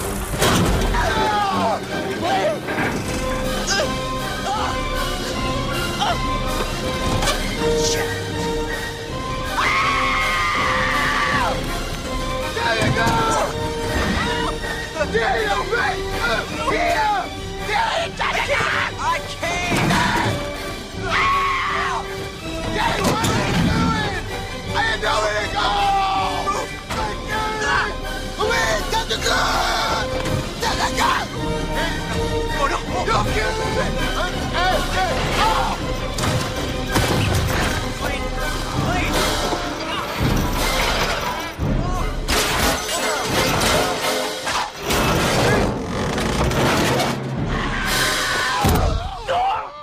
I'm not saying this is new. This has been done before. It'll be done forever. I'll put it in my own goddamn movie because if you use In the Hall of the Mountain King comedically correctly, it's a wonderful thing.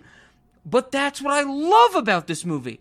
The dialogue is just them screaming at each other. The glory of that scene is them realizing the danger that they're in, if that makes sense. Well, okay, like the, the, antics of it are amusing. The idea that like okay, they're trying to do this very very specific illegal Antics. act, Antics is a great word. Thank you. Antics. and they get kind of like what's the word? The they get the rug pulled out from underneath them. And I love how the radar dish, just for some reason, just keeps doing 360s just for the sake of the gag of it winding their their car up it. It's like why is the radar dish like doing like numerous 360s? It's because for in the hall, the Mountain King hasn't finished playing yet. exactly, exactly. Thank you. Once again, contrived being the key word here in this uh, uh, explanation. Um, but no, like I said, like it's it's a fine gag, but like the moment it begins, where like we see like Seth Green like apply the brake and it doesn't like really do anything, you know where the joke is going to end three minutes later.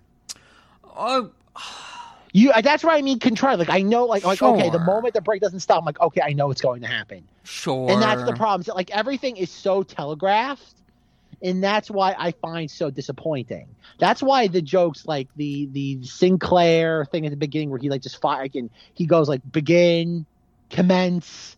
like then he fires the gun. They all Mhm. run out of the room. That's where that's funny because like you have that just like you're you're you do the twist and it's like Yeah. not twist but just like it's that nature of like any joke. It's like the punchline comes right before the audience figures it out, and that also goes back to Afro Horse and the Grinch where you have that little twist that makes that accentuates the humor of the of the scene and that's my problem. Like you have like all these jokes where like, oh, we like everything is telegraphed so far in advance. Even we have like Jon Lovitz driving Hitler's car. is it like, oh, and it's just that like you have that thing like, oh, then he crashes into like a World War II like reunion thing. a true Rube Goldberg series of events that gets him to that point. Yes. Sure, but like it just goes on too long. All you need for him to do is just go up there, like I, it just the scene goes on too long, and that's my same complaint with a lot of gags in this movie. I'm so glad that- you say that because I think we are getting at since we are in a uh, in a podcast fight, as I might say, an internet fight, uh, which we did not get with you know Freddy Got Fingered because we appreciate that movie. You are tying this back to what we discussed in our sketch comedy fort month. You think the gag goes on too long.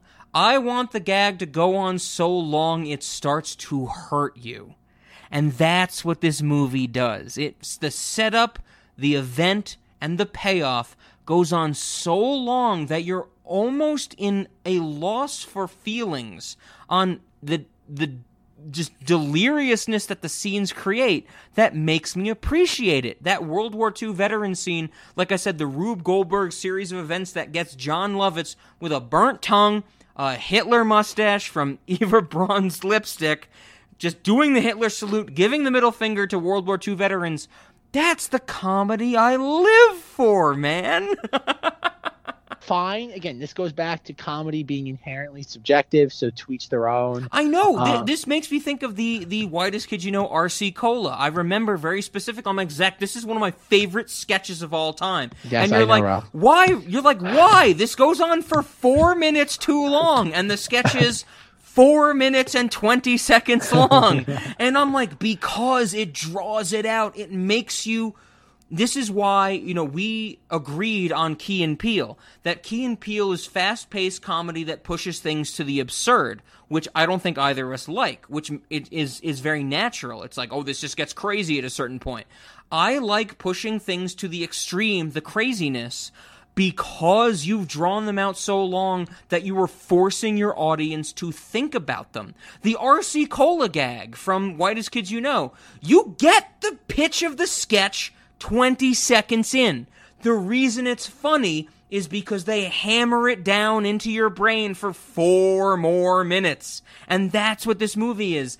Every vignette goes on so long that it makes you start to think about how absurd it is without being truly absurd. In the words of a famous, famous writer, William Shatman once said, "Brevity is the soul of wit." Uh, the antithesis to Rob's thesis of comedy?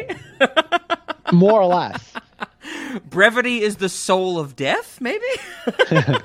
No, Rob. You're Rob.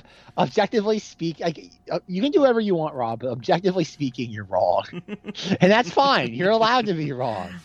I It's love you my you. comedy when it goes on too long. I love my comedy when it's drawn out, when it's painful, when you're when you start to hear the live audience groan, you've known you've hit real comedy. Patience, patience, patience, exactly. patience. Oh, yes, Christopher Nolan's directed episode of Wonder Chosen, the Yes. Turnstiles episode.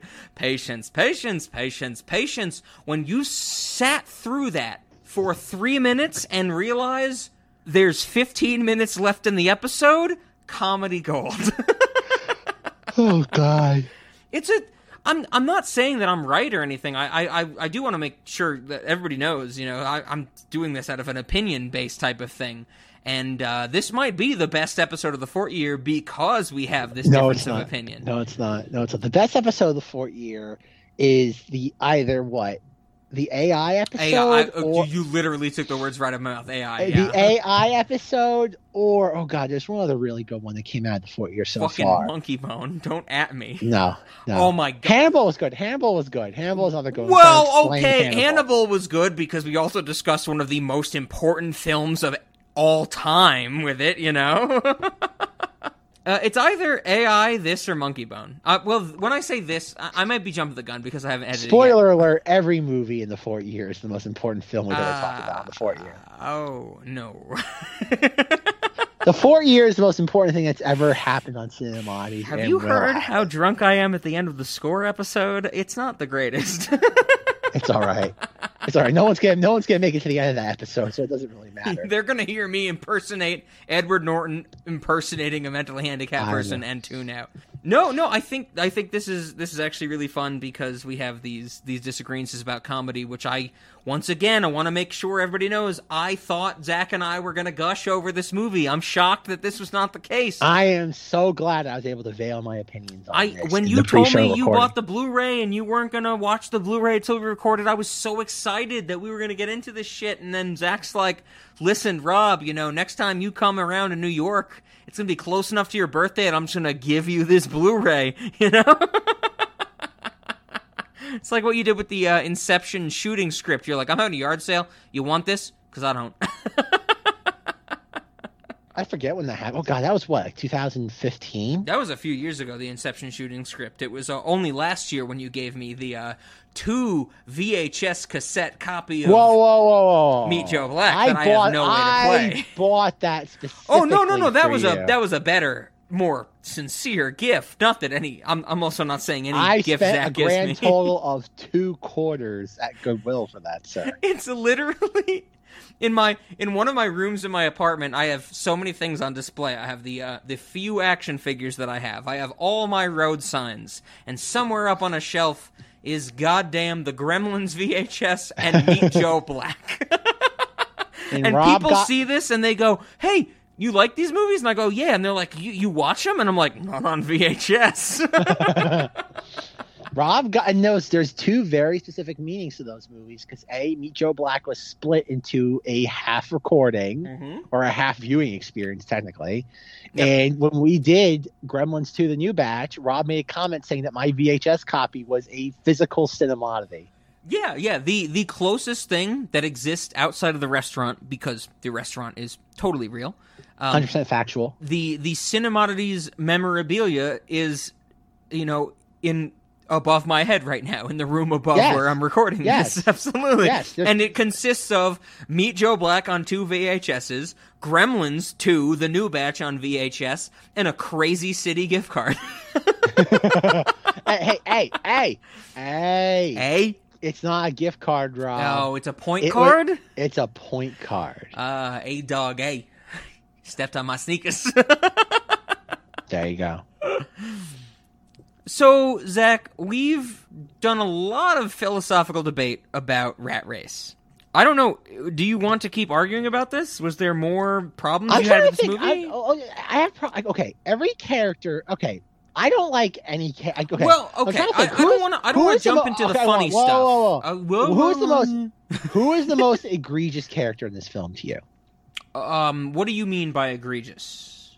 Offensive on any level, Oh, like on Cuba any Gooding level. Jr. Really? Yeah, the scene when he has to get the bus driver's clothes is embarrassing. That stands out to me as the most egregious scene in the movie of her her placenta, her labia, the the amniotic fluid. What do you want my hat for? The vagina. Oh, oh, miss, you gotta help me. My wife, she's she's out back. She's having a baby. She's having a what? A baby! She's having a baby? And it's halfway out. I can see the head. Oh. Yeah. I need your jacket. Why? For her amniotic sac. Oh. Yeah, her amniotic fluid. It's all this gushing out. Gushing? The jacket. The jacket. Give me the jacket. And your pants. My pants? Your pants. Yeah, for her. You know her placenta. You know, and her, her labia and her cervical.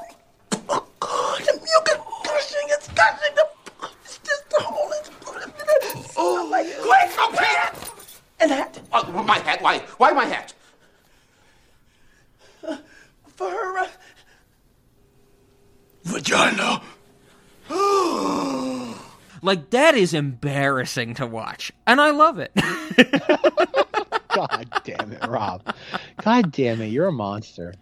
I I think you know Cuba Gooding Jr. because what He is the you know he's Oscar the winner. referee that that made the- Oscar winner. Well, yes, absolutely. It's also kind of weird that we This discussed him earlier in Pearl Harbor.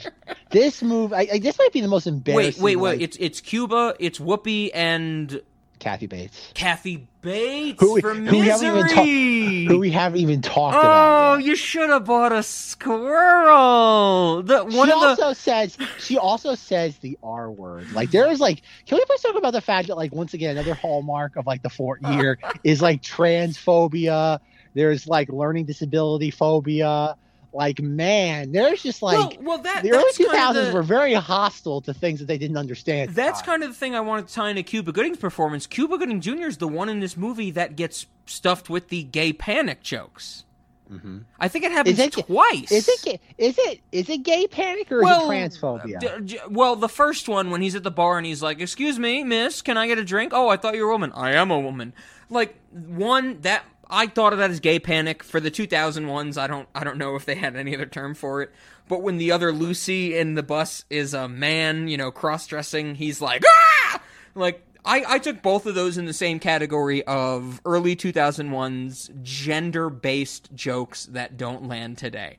Even though I have to say, that Lucy being a man pays off fantastically because when Cuba Gooding Jr. is freaking out after the bus is flipped over and he's taking off all his clothes and he's like, this is not my shirt. This is not my jacket. These are not my pants. And it cuts to the Lucys, and all of them are like, what? The one who we know is a man smiles.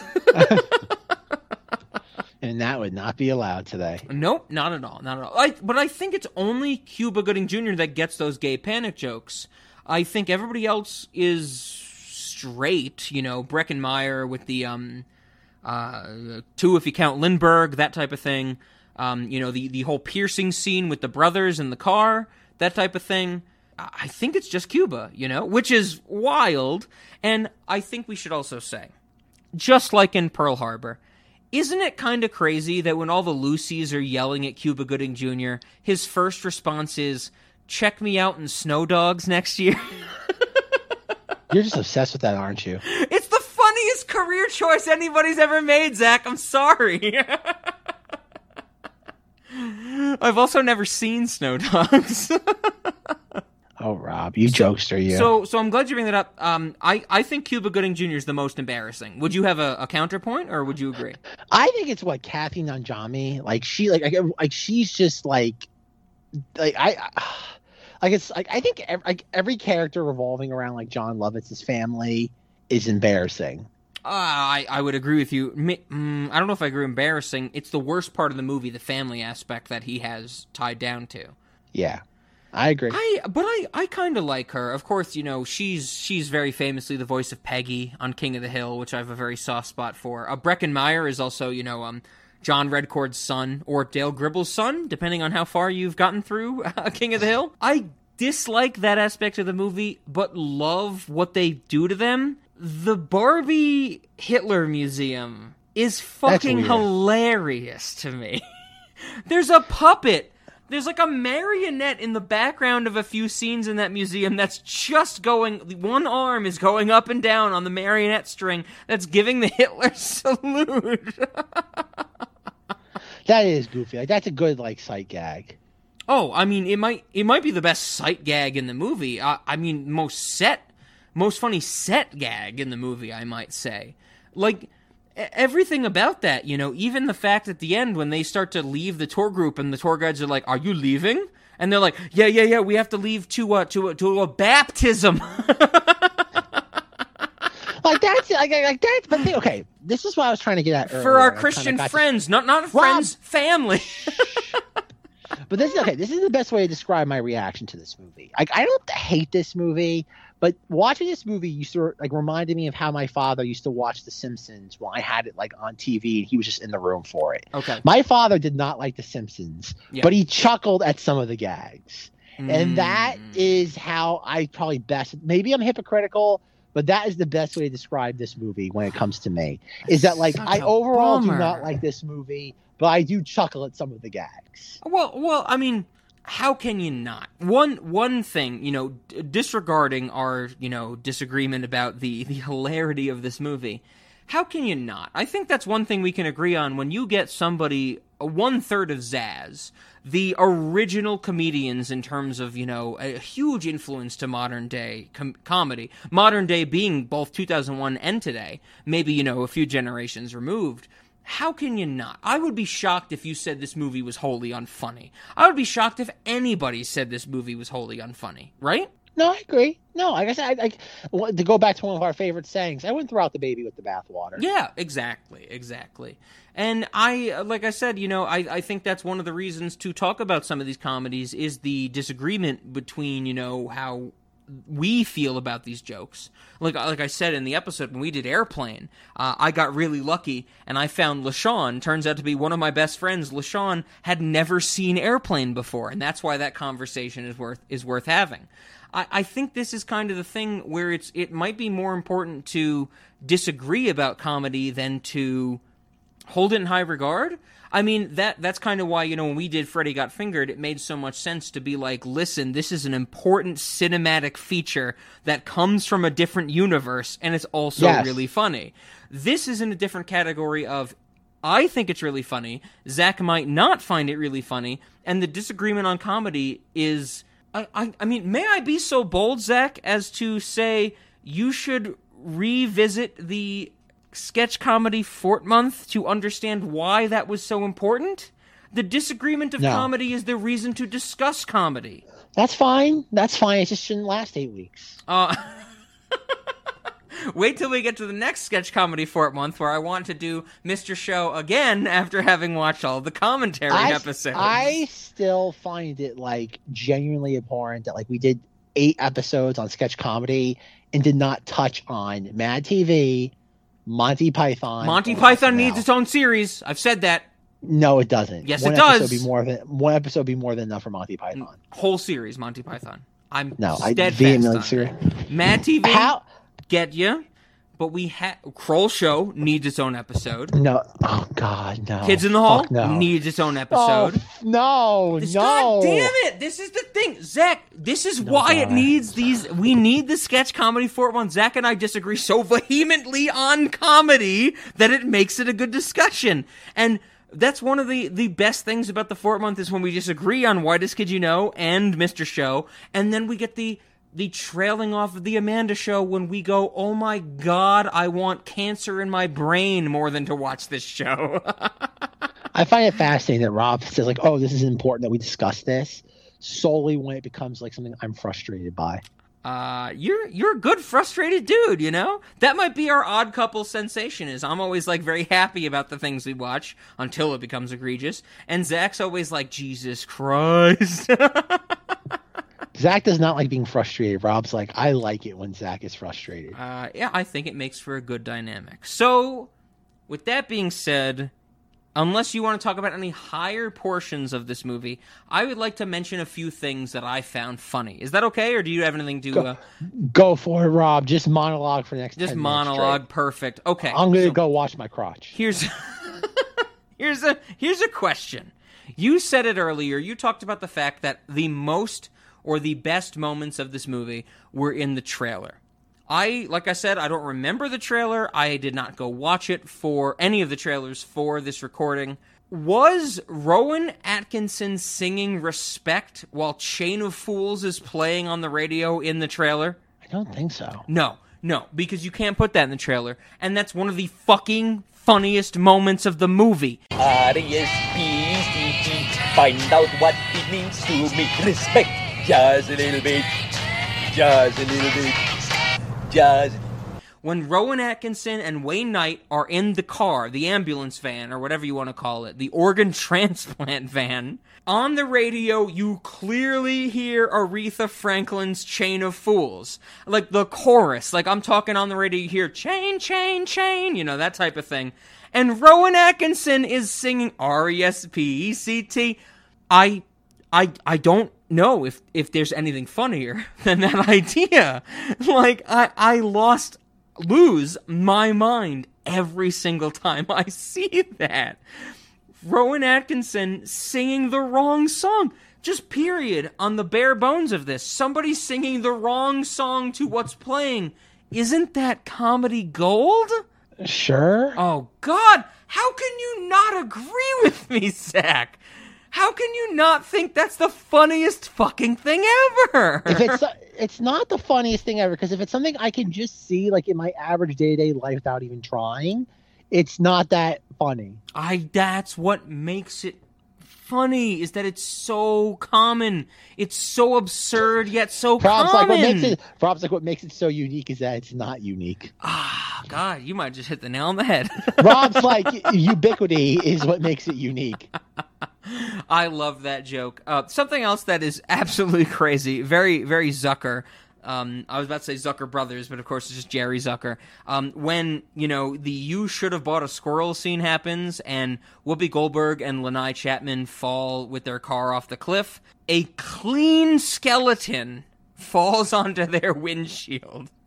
Like no rags of clothing, no organic tissue.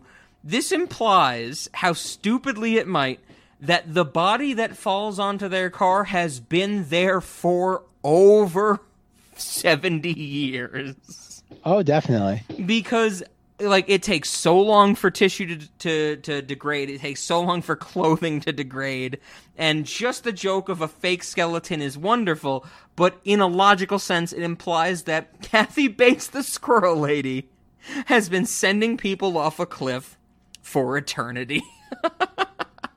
I know this is something that, you know, when we talked about in pre- preparation for this recording a few weeks back, um, you should have bought a squirrel was one of the quotes that you cited. That was that something that stuck out to you, Kathy Bates with the the squirrel stuff? Uh, well, yeah, because that's like one of the it's it's goddamn Kathy Bates. well, sure. And the whole thing, like you said, I'm not a retard. But did you tell him like the shortcut? You know? exactly, and uh, yes, no, Kathy Bates and the squirrel thing. But again, that was a huge trailer moment as well. Ah, okay, okay. I, I, I don't really love that moment. I think it's a good kind of detail in the the arc of Whoopi Goldberg and Lanei Chapman. I like it better than uh, Breaking the Speed of Sound Car. I think that's you know one of the more goofier aspects of this movie, which I also fucking love. Don't get me wrong. But something I wanted to ask you about actually is uh, something I mentioned earlier. The brother of Seth Green, you know, the, the two brother characters. We have Seth Green, who's, I think, a wonderfully comedic actor. Even though I might not like him a lot on Family Guy, I think he's a really creative, a really ingenious creative force behind, you know, um, Robot Chicken, something that I really, really love, early seasons of. Um, do you agree with me that the brother of Seth Green, played in this movie by Vince Vieluf, should have been played by Ike Barinholtz? And I think Zach knows who I'm. Ike Barinholtz, the Yeah, Mad TV yeah, I know. I- um, the the angry boyfriend in our favorite episode of Jordan Peele's Twilight Zone, where he is pissed off at women because he's a man. Of course. what do you think about that? I just wanted to pick your brain on on that that casting. Uh, I, I would have preferred Ike Barinholtz because I'm aware of him, like Yeah. his other pre-existing stuff. The other guy kind of doesn't do anything other than just like yell unintelligibly into the camera. Unintelligibly is the best way to put it, is because he gave himself a tongue piercing. oh yeah. So no, like like I really haven't gotten a good feel of him. Like, so it's not really fair, maybe. But like, I guess I'm predisposed to like Ike Barinholtz. Well, Ike, Ike Barinholtz, I think, would have carried this role better because he is so established and because he has a more goofy quality about uh, about him. And I think that's something that we said, you know, when when both Zach and I watched the Vera Farmiga's sister episode of the Twilight Zone. Is it Sarah Oh, Farmiga? God. You know the the T- Taissa? Is Tha- that who it is? No, it's not. It's there's no way it's Taissa. It's just a weird name. I don't know. I think it's maybe Tessa I don't, it doesn't matter. I'll put in the after after show notes it doesn't. correction It, type it, of it thing. doesn't. Go, it doesn't. Goddamn. Well, matter. I, I think it does matter because both the Farmiga sisters are wildly attractive, and I love them. Um, One's but, like fifty, the other one's like twelve. It's the weirdest. and they're in, like, both wildly attractive. If you have like a thing for like grannies and like underage girls at the same time, maybe. Don't blow up my spot, Zach. but Don't be but I. I know that when we watched that episode episode, when I watched that episode, I sent it to Zach and I said, "You need to watch this." The thing that we both agreed on, or two things we both agreed on, one was, "Oh my god, this might be the most offensive thing we've ever seen about rape culture," and two was Ike Barinholtz is wonderfully, wonderfully acting in this movie, and I would have loved to see him in this role of goofiness because I don't think we see him as goofy from this movie until the Twilight Zone with Jordan Peele, right? I guess, but I'm not. To be fair, I do not know his like feel like history. Well, as well, as well, the the big kind of stepping stone. I think we both know he's the um the main guard of the Suicide God. Squad Oh, in Suicide God. Squad. He's You're the one he- who has to yell at Will Smith. You know? sure, and he gets like yelled at by like he gets threatened by Jared Leto. Uh, yes. And he's not good in that movie because no one's good in that movie. But I would have loved to see Ike Barinholtz in Mad TV mode at this time of year, you know, filming in 2000, coming out in 2001. I would have loved to see this character played by Ike Barinholtz where he's owning that, you know, infected tongue type of affectation, speech, all that stuff. Rob, Ike Barinholtz should play Mongoose in, in the Suicide Squad. Is are, when you say mongoose, do you mean the animated character? Yes, Because that's Weasel. I don't know. It's a mongoose. We went I'm over this last week, Zach. You you you made me think of this. You made me Google it. I You said I Google it yelped. again. I yelped into the microphone when I said this is horrifying. Will this episode be out by the time that movie comes out? uh, this is mid August, I believe. It, that movie will be out by this time. Uh, okay, okay, yeah. I don't know much about any comic book movie. can we now, considering that Black Widow is out, can we finally tell the audience? Did we ever tell the audience what we want to do for Black Widow? Like, like no, a year and a half ago. No, we never did. And is it is this kind of you conceding that we won't do it because I really don't want to do it? the plan. Okay, I'm glad Rob finally tipped his hand. Uh, what was it like? God, this is like what, like right after the fourth year. Were we gonna after we figured out that Scarlett Johansson was dead? We were gonna like like go find another like like spy female movie. The way you And- phrased that was amazing. So Scarlett Johansson, she's dead. I don't know what Everybody in the audience goes, "Oh, "I hope not." when are we gonna get Ghost in the Shell too? I still like that. Like I, after Infinity War, before Endgame, they had like all these posters for the characters that like turned into dust, and it was like Avenge the Fallen, Yeah. and one of them was like like Iron Man two Scarlett Johansson before she got a breast reduction like surgery. it was Avenge the Fallen. can I? Can we do a quick tangent? Do you know Zach what I think the best Scarlett Johansson performance is? Ghost World. Oh no, Don John. Oh god, that's not even a performance; it's a caricature. Oh no. she's great. She's fucking great. That scene where Joseph Gordon-Levitt is like, "Hey, well, you're checking out these sheets. I want to go buy a Swiffer," and she's like, "What the fuck is a Swiffer?" And she's like, "It's a it's a mop. I can mop my apartment." And she goes, "Don't you fuck? Oh, I'll get the maid to do that. Don't mop your own apartment." And Joseph Gordon-Levitt's like, "I I I like cleaning my own stuff." Listen, you decide what color. I'm gonna meet you at the registers. Just want to pick up a few things in cleaning products, okay? What? Where you going? What? Where you going? Nah, I'm almost out of Swiffer pads. I'm just gonna pick a few up. What pads? What? With a Swiffer. I don't know what that is. You don't know a Swiffer? What is that? Seriously? No. Oh, babe, it's the best. You gotta try it. What do you do for your floors? You got those nice floors in your place. What do you mop? No. What do you do? I. I sweep it up with a broom. No, I mean to really clean it. I don't know. The housekeeper does it. All right. Yeah. Listen, I'll just be a second, okay? No, no, no. But, but, but, but, come here. What? You're not gonna go buy a mop right now. It's embarrassing, okay? Oh, babe, I told you it's not a mop. It's these pads. I don't care. You shouldn't be doing your own housework anyway. Why not? Because you're a grown man. I mean, you shouldn't be cleaning your own floors. Oh, I enjoy doing it. Look, you know what? I'll call Rosa for you. She'll do your place. Who? Rosa, my cleaning lady. She's great. Oh, babe, no. You know, thanks, but uh, I like doing it myself. What, you kidding me? Come on, you don't gotta be doing that. Nah, babe, she won't do it right anyway. You gotta vacuum my carpet a certain way, or else it looks Don't over. talk about vacuuming in front of me. Come on. Why? What's wrong? Why? Because it's not sexy. That's why. Babe, you're not listening to me. I like my place, okay? I'm proud of it. I like to take care of it. I don't care. We're not having this discussion right now. No, listen, there's only a few things I really care about. We're about. not talking about this anymore. Uh, she is so good in Don John. So good. That's like a that's like a Rob and Ben joint. Like Rob and Ben really love Don John, and I know Zach is not that keen on it. That'd be the first time anyone's ever said the words "love" and Don John. it's a it's a really kind of good movie. I kind of love it. What the hell happened to you, man? Like, oh my god, I I fucking loved it six years ago, seven years ago. This is not new news. God. God damn it, Rob! First She's Cruella, great. now she Don is John. She God is damn it. wonderful in Scarlett Johansson is wonderful in Don John. Uh, Cruella is also great. But please continue, Zach, on whatever point you were trying to make that I don't remember. we were gonna do black. We were gonna go like Yes, find like a spy, a female spy movie, change all the names. La Femme like, to, like, Nikita. Black Widow.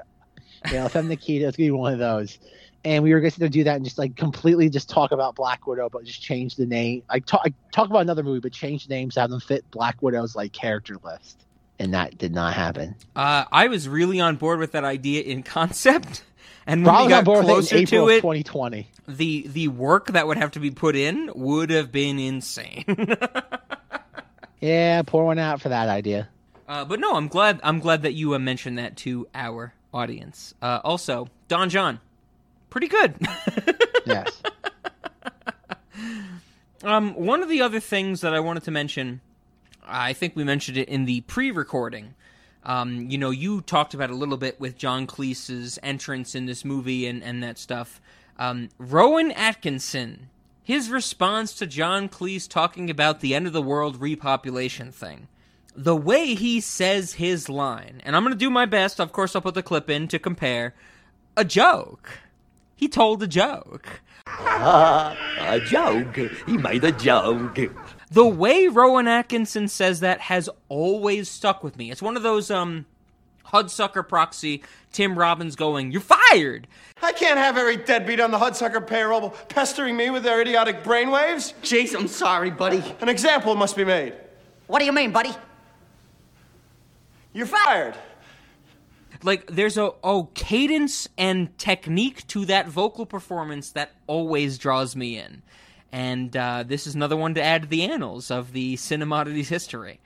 I think another thing I wanted to mention, ah, which we haven't really talked about, uh, Wayne Knight in this movie. Wayne Knight shows up for almost I don't know what fifteen to twenty percent of it as the Yeah. the organ toting uh, delivery man, I guess.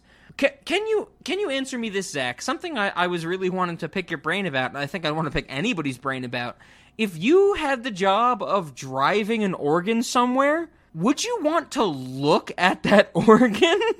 Probably not, but I'm also not Wayne Knight. I, I kind of agree with you that if I had the job to just drive an organ somewhere, I wouldn't be like, let me see that organ. Like, I, I know what organs look like, I guess. They're just lumps of disgusting meat. You know, that, that was very weird to me, and still to this day is very weird to me that Wayne Knight's like, you know, we got a heart. You want to see it? And it's like, uh, what state of arrested development are you in that you want to, you know, show other people what your job is? I guess. That, like, I, you probably read the thing too. They originally wanted what? um Oh God, what's his name? Oh, George Jason Costanza. Alexander. Yeah, Yeah, well, yeah. yeah, Jason uh, Alexander was it was wanted for this role and denied it, and they got Wayne Knight. Yeah, So I don't know. Like, I, he just seems like he's doing the Newman thing. Like, he it just seems like Newman driving.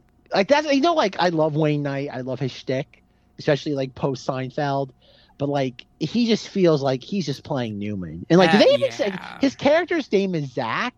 Do they even say his name in the movie? I don't think so. Um, the only thing I remember about you know Wayne Knight's performance in this movie, which I, I very frequently quote when I am on car trips, I will say to people, "You know what you're hauling," and they'll go, "What?" and I'll go, "We're hauling ass." And they'll be like, Rob, are you are you okay right now? Like, should I drive? And they go, I'm hauling ass. oh god, it's great. Um, two last things I think. One, this is the movie that taught me what narcolepsy is. Uh, when I was nine years old in 2001, when I was watching this movie, I had somebody explain, probably one of my parents, to me what narcolepsy was, and that's why I know what it is. And the second thing, to ask you a, a question, Zach. In the final scene, the, the musical number where all of our cast members are on stage with Smash Mouth, and they are performing All Star, Is the implication that Jon Lovitz is playing Hitler's harmonica? Yes, it is hundred percent that Hitler's harmonica. harmonica. what a what a turn of phrase, if I might say. it's certainly something. All right. So, Zach, with that being said, is there anything else you wanted to touch on with uh, Rat Race? Uh, I'm so glad that you picked it for the fort year. I'm so glad that I got to describe, I think, in a bulk of this episode, how much I love this movie, how important it is, and I think I'm going to gush about it when we get to our questions. But are is is there anything else? As of right now, no. Okay, well, then that brings us to our questions. And I'm going to go first. I'm going to do them both. It's not going to be a surprise. Cinemodities. Absolutely yes. This is a great example of what I call looking into the eyes of Satan. And any movie that fits that category is a cinemodity. And as well, late night, absolutely. You better believe that if you want to sit down with me and talk about, watch, discuss, feel, experience, be experienced by, Ludovico technique, anything like that, this is one of the top ones. I fucking love this movie. Two questions, three questions. One, do you know that I love this movie, Zach? Two other questions, Cinemodities and Late Night. Oh God, Rob. Ah, cinemodity. That's gonna be like late night is a no. Oh no, no, Zach! I will not let you say that. You cannot say no to the late night for this. You cannot say Cinemodity. no. God damn it, Jesus Christ! Okay, we're we're hitting a, this weird balance point of how honestly do I want to represent this podcast, and how do I want to control the spreadsheet? oh, Zach, I'm no. I I I think that might be the thesis of the episode. I really want you to love this movie, Zach. I thought this was going to be one that we could band over and and just feel okay with, and instead, Jesus Christ, when I'm out in New York this summer, you're going to make me watch a Racerhead. I want to watch Rat Race. That is a disgusting thing you just said. The- putting those movies on the same plane. Oh, R- Little does Rob know that Razorhead might not happen. It's probably gonna be more like Tammy and the T Rex. Oh watch. well, okay. You are, well, well, now you're speaking my language with Tammy and the T Rex. Hey, you know, first billing Paul Walker as a T Rex, Tammy as or um, uh, Denise Richards as T Rex girlfriend. All right, okay, for okay. Let me. uh, yeah, yes, yes. For Cinemati's and. Cinemati, I'm gonna say yes because enough weird is we again. Yeah, Cinemati, yes. It has to be. I mean, I in in all seriousness, you know, with how much we disagree about this movie, it it has to be a cinemodity. It's so off the wall, hectic, and insane, right? Yeah, it's weird enough. Okay, okay.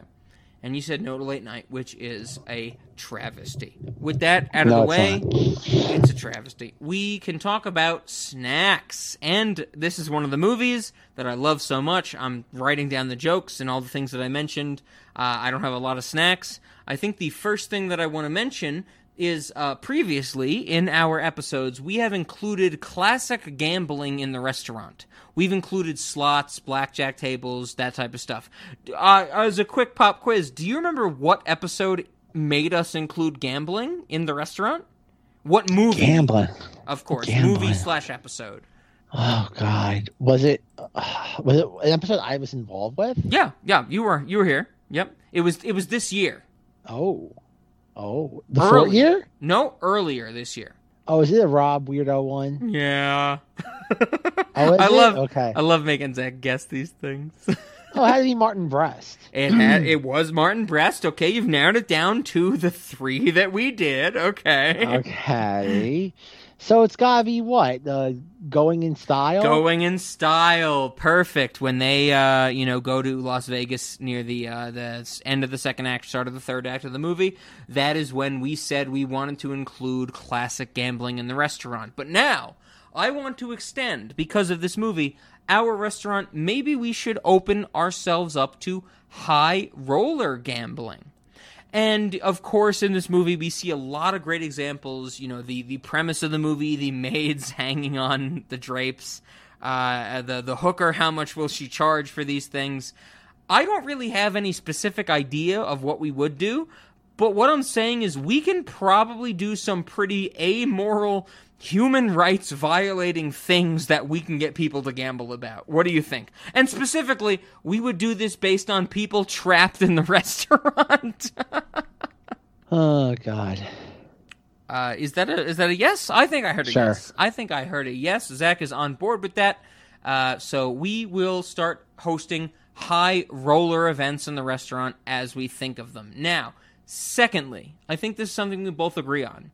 We need, like capital N E E D, need Kathy Bates selling squirrels in our restaurant. What do you think? Not as a sideshow attraction. No, I'm talking like on your way to the table. Like I'm talking when like somebody comes into the front door of the restaurant and you know the host or hostess brings them or is on the way to bring them to their table, they get stopped by Kathy Bates and the squirrel thing and the nuts thing and they need to buy a squirrel. What do you think? Why not, Rob? Okay. Zach is 100% exasperated at this point, but please, Zach, I have more snacks. I want to throw it over to you. What do you got for the restaurant? Uh, we should have some version of like board games with like real money. Ooh. Are there any board games you're thinking of specifically? What the fuck? Did, why did you just yell at me, Zach? Oh no, I tried. No, I put the. I had to call. I clear my throat. I, No, no, I know. It, it, it. You just straight up off mic went. What the fuck was that? Are, are are you that upset with me with this episode? This is like below average episode length. You know what, Zach? I'm sorry. like, please, we love each other. We had a podcast fight. Oh my god, Zach, I'm hurt. Like, oh my god, Zach just yelled at me. Oh no, I'm sorry. Everything since Cruella. it, it legitimately did come across as "Ah!"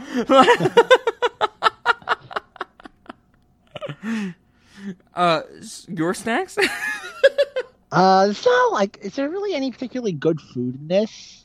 uh not a I lot guess of a Pe- food I guess a Pepto Bismol like jacuzzi. oh that's a good one pepto bismol jacuzzi when he's asking uh, uh the great of course we we should also mention the great um what dave grisham who shows up in this movie and we get the the wonderful line when you know uh, John Cleese says, "This is my associate, Mr. Grisham, who is tragically born without a personality." uh, I like that. Um, I guess Pepto Bismol. You ever you ever use it? Is that a I, uh, not- I, I think I was given Pepto Bismol once as a child and I threw up. okay? It did the exact opposite of its intended purpose. I have never done Pepto Bismol, as far as I know. That's an interesting thing. Uh, what has this episode become that we're talking about if we've used Pepto Bismol? Why'd you yell at me, Zach? I feel I feel disjointed now. Oh God, Zach's mad at me. Rob feels victimized. Zach's mad at me. I think one of the other things I wanted to mention, um, of course, because of the brothers, uh, why don't we do tongue piercings in the restaurant? Ugh. I, what do you mean, ugh? Ugh. Are you saying uh to us doing it or uh to tongue piercings? all the above? No! Tongue piercings are fine. People get tongues Ugh. pierced. What's wrong with that? Fuck that shit. If you want a stud in your tongue so you can Don't give come to Cinemati's restaurant. No, come to Cinema's restaurant. We will we will stud your tongue so you can lick out the girl of your choice and give her that icy cold disgusting feeling. I, th- I think that's fine. That was the weirdest like anti-endorsement I've ever heard in my life. Uh, that was I was doing a goof. I know you're not happy with me, Zach, but I was doing a goof. Um, I uh, I had my licked by a Please stop. with Please a stop. Please stop. once. Please stop. I'm gonna stop. cut this Please out. stop. Don't worry, Please Zach. stop. I'm telling you Please this because we're friends. Bad touch. It was bad. It- I did not like it. what else? You gotta have snacks, Zach. Come on, snack me up. You're What the snack master. What? What? Okay. What is it? Like drugging somebody's milkshake? okay, perfect. Sleep X and milkshakes. Look at that, Zach. You're That's snack that's master. a crime, though. Is it? Well, Mariska Hargitay is not going to approve. Don't you dare come at me with the idea that things in our restaurant should not be included now because they're a crime. We are three years deep in the restaurant. The fucking restaurant is a crime. We're fucking killing people left and right, or and or taking pictures of them to turn them into food, and or trapping them forever. Why are you saying now that being a crime is a problem? Because it's a realistic crime. It's not Oh, a cinematic. It's not a cinematic crime. A cinematic. It's, it's, it- I, it's I think a crime I want commodity. I, I you just took the words out of my crime commodity. I think that's what I was about to say. Uh, the last snack that I had was not really a snack, but a, a hosting thing. Uh, the the next or one of the next in the future of this uh, release of this episode, we should host the I Love Lucy convention Oh boy.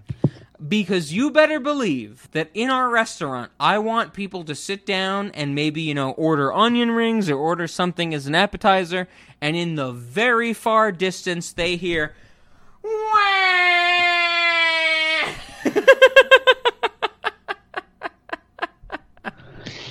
Oh god. well with that being said zach do you have any other snacks anything for the restaurant Can we have? Can we have like? Oh god. Uh, what would you call it? like? What, what's it called now? They have it like the rooms where you beat up things. Like it's the. uh oh oh the uh, the anger management rooms where you break a bunch Sure. of glasses yeah, is that what you're talking Sure. about yeah yeah. Can we have that? But have like those like like karate like upper torso dummies. Not karate, but like self defense dummies. But they're like they're dressed up as like the members of Smash Mouth, and you just like beat them with like. Like I don't know, like a bat or like What? a ball peen Why you- hammer why or a two by four with a nail through it. Smash Mouth? Because we have to kill All Star Rob. Well, Can we can we hire can we hire oh god, what's his name? Oh my god, I can't oh my god, what's his name? who are you thinking of Oh god. The lead singer? uh, no, not from Smash Mouth. Our friend from uh oh god, House 2 the second story. What? Bill Maher? what what are you saying to me right now? Who do you want to beat up? No, no, no, no, no. Oh, I won't be up Smash Mouth, but that's that's tangentially related. Okay, you so so you want to Ma- lay a roundhouse kick Hamm. to His name is Hamm from Toy Story. John Ratzenberger. John Rats? What the fuck? you gave me the worst fucking hints for that. I thought you were talking about Smash Mouth. I was like Steve Harwell, Greg Camp, the members of Smash Mouth, and No, Zach's I like, want- no, no, no. I want to hire John Ratzenberger from House to the Second Story to find out like the weird sort of like like oh god evil that Smash Smash Mouth has done that's made them so pervasive in today's Bill culture. Maher? I want to hire him to go and track down like the like like I don't know like cursed amulet that somehow gave Smash Mouth the power to endure. Oh Jesus Christ! Jesus, the Okay, power to you- endure. I can tell you right now, the power to endure for Smash Mouth was fucking Shrek, and I agree with you. We should delete that from existence. I fucking Okay, Rob, agree with you. Rob, we should do? We should make a movie where we take John Ratzenberger's character from House to the Second Story, and we hire him to hunt down the Horcruxes of Shrek. And and Smash Mouth All Stars one of the Horcruxes. Okay, okay, you might have pitched the most amazing movie of all time. What, what would be the Horcruxes of Shrek? It would be Smash, Smash Mouth Mouth, All-Star, Jo- Eddie- uh, Jeffrey Eddie Kat- Murphy.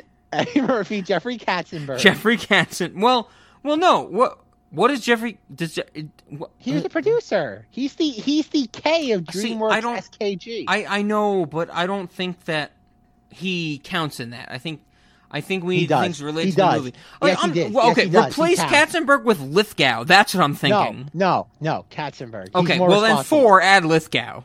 Why? We're not just picking off random actors. Well, what what the Chris fuck do you want from me? Chris Farley. Chris Farley. No, Chris. Far- We've already defeated that Horcrux. no, it's because he's dead doesn't mean his Horcrux living. Nature defeated that Tom Riddle. Horcrux. no, Rob, cocaine defeated that Horcrux. As I, I think ev- our audience, real quick, should know. Uh, I think Zach and I both highly respect Chris Farley, and that joke was made in good taste. if Harry Potter has taught anything, just because somebody is dead doesn't mean that they're isn't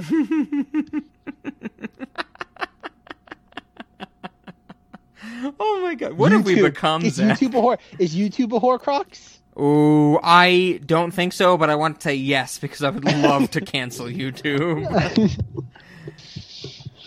Oh God. You, you, you, you too good. We're, we're too, we're too good, Zach. Uh, even though I want to cancel you because you did not like Rat Race. Is We're having- Corella Horcrux? Can we kill that? No, Cruella's a really good allegory for the punk rock in the music industry, and I think everybody should see it, even though it is two hours and 15 minutes long. With that being said, Zach, all that's out of the way, I think there's only way, only one way to end this episode. The opening theme song, which is Rat Race by Baha Men in reverse. Are you in agreement? Do you like it like this? I like it like that. I like it. You ever hear that Baha Men song? It plays over the opening credits of Big Fat Liar starring Frankie Muniz and Paul Giamatti. uh, don't even start with another movie because we're done with this one. So, with that being said, I think the other only other thing to say is the next time you hear Cinemodities, it's gonna be Ben Affleck's birthday. That is the And I will not be there. Zach will not be there because Spoiler Rob and alert. Ben did it uh, before he could even have a chance to be joined in. It's pretty quick, it's pretty short. We pay tribute to Ben Affleck's birthday, but after that, we are talking my favorite turn of the screw. Zach's like, what the fuck, Rob? Stop talking about literature. I can't read. Um, I just want to say, in in preface for next week's episode, the the main feed episode, Nicole Kidman, she's a hottie. I'm gonna talk about that a lot. She's a hottie. Oh, I'm canceled. I objectified a woman. I'm done. I'm done. We did a really bad, bad thing. It's nothing but a fat rat race. Oh God.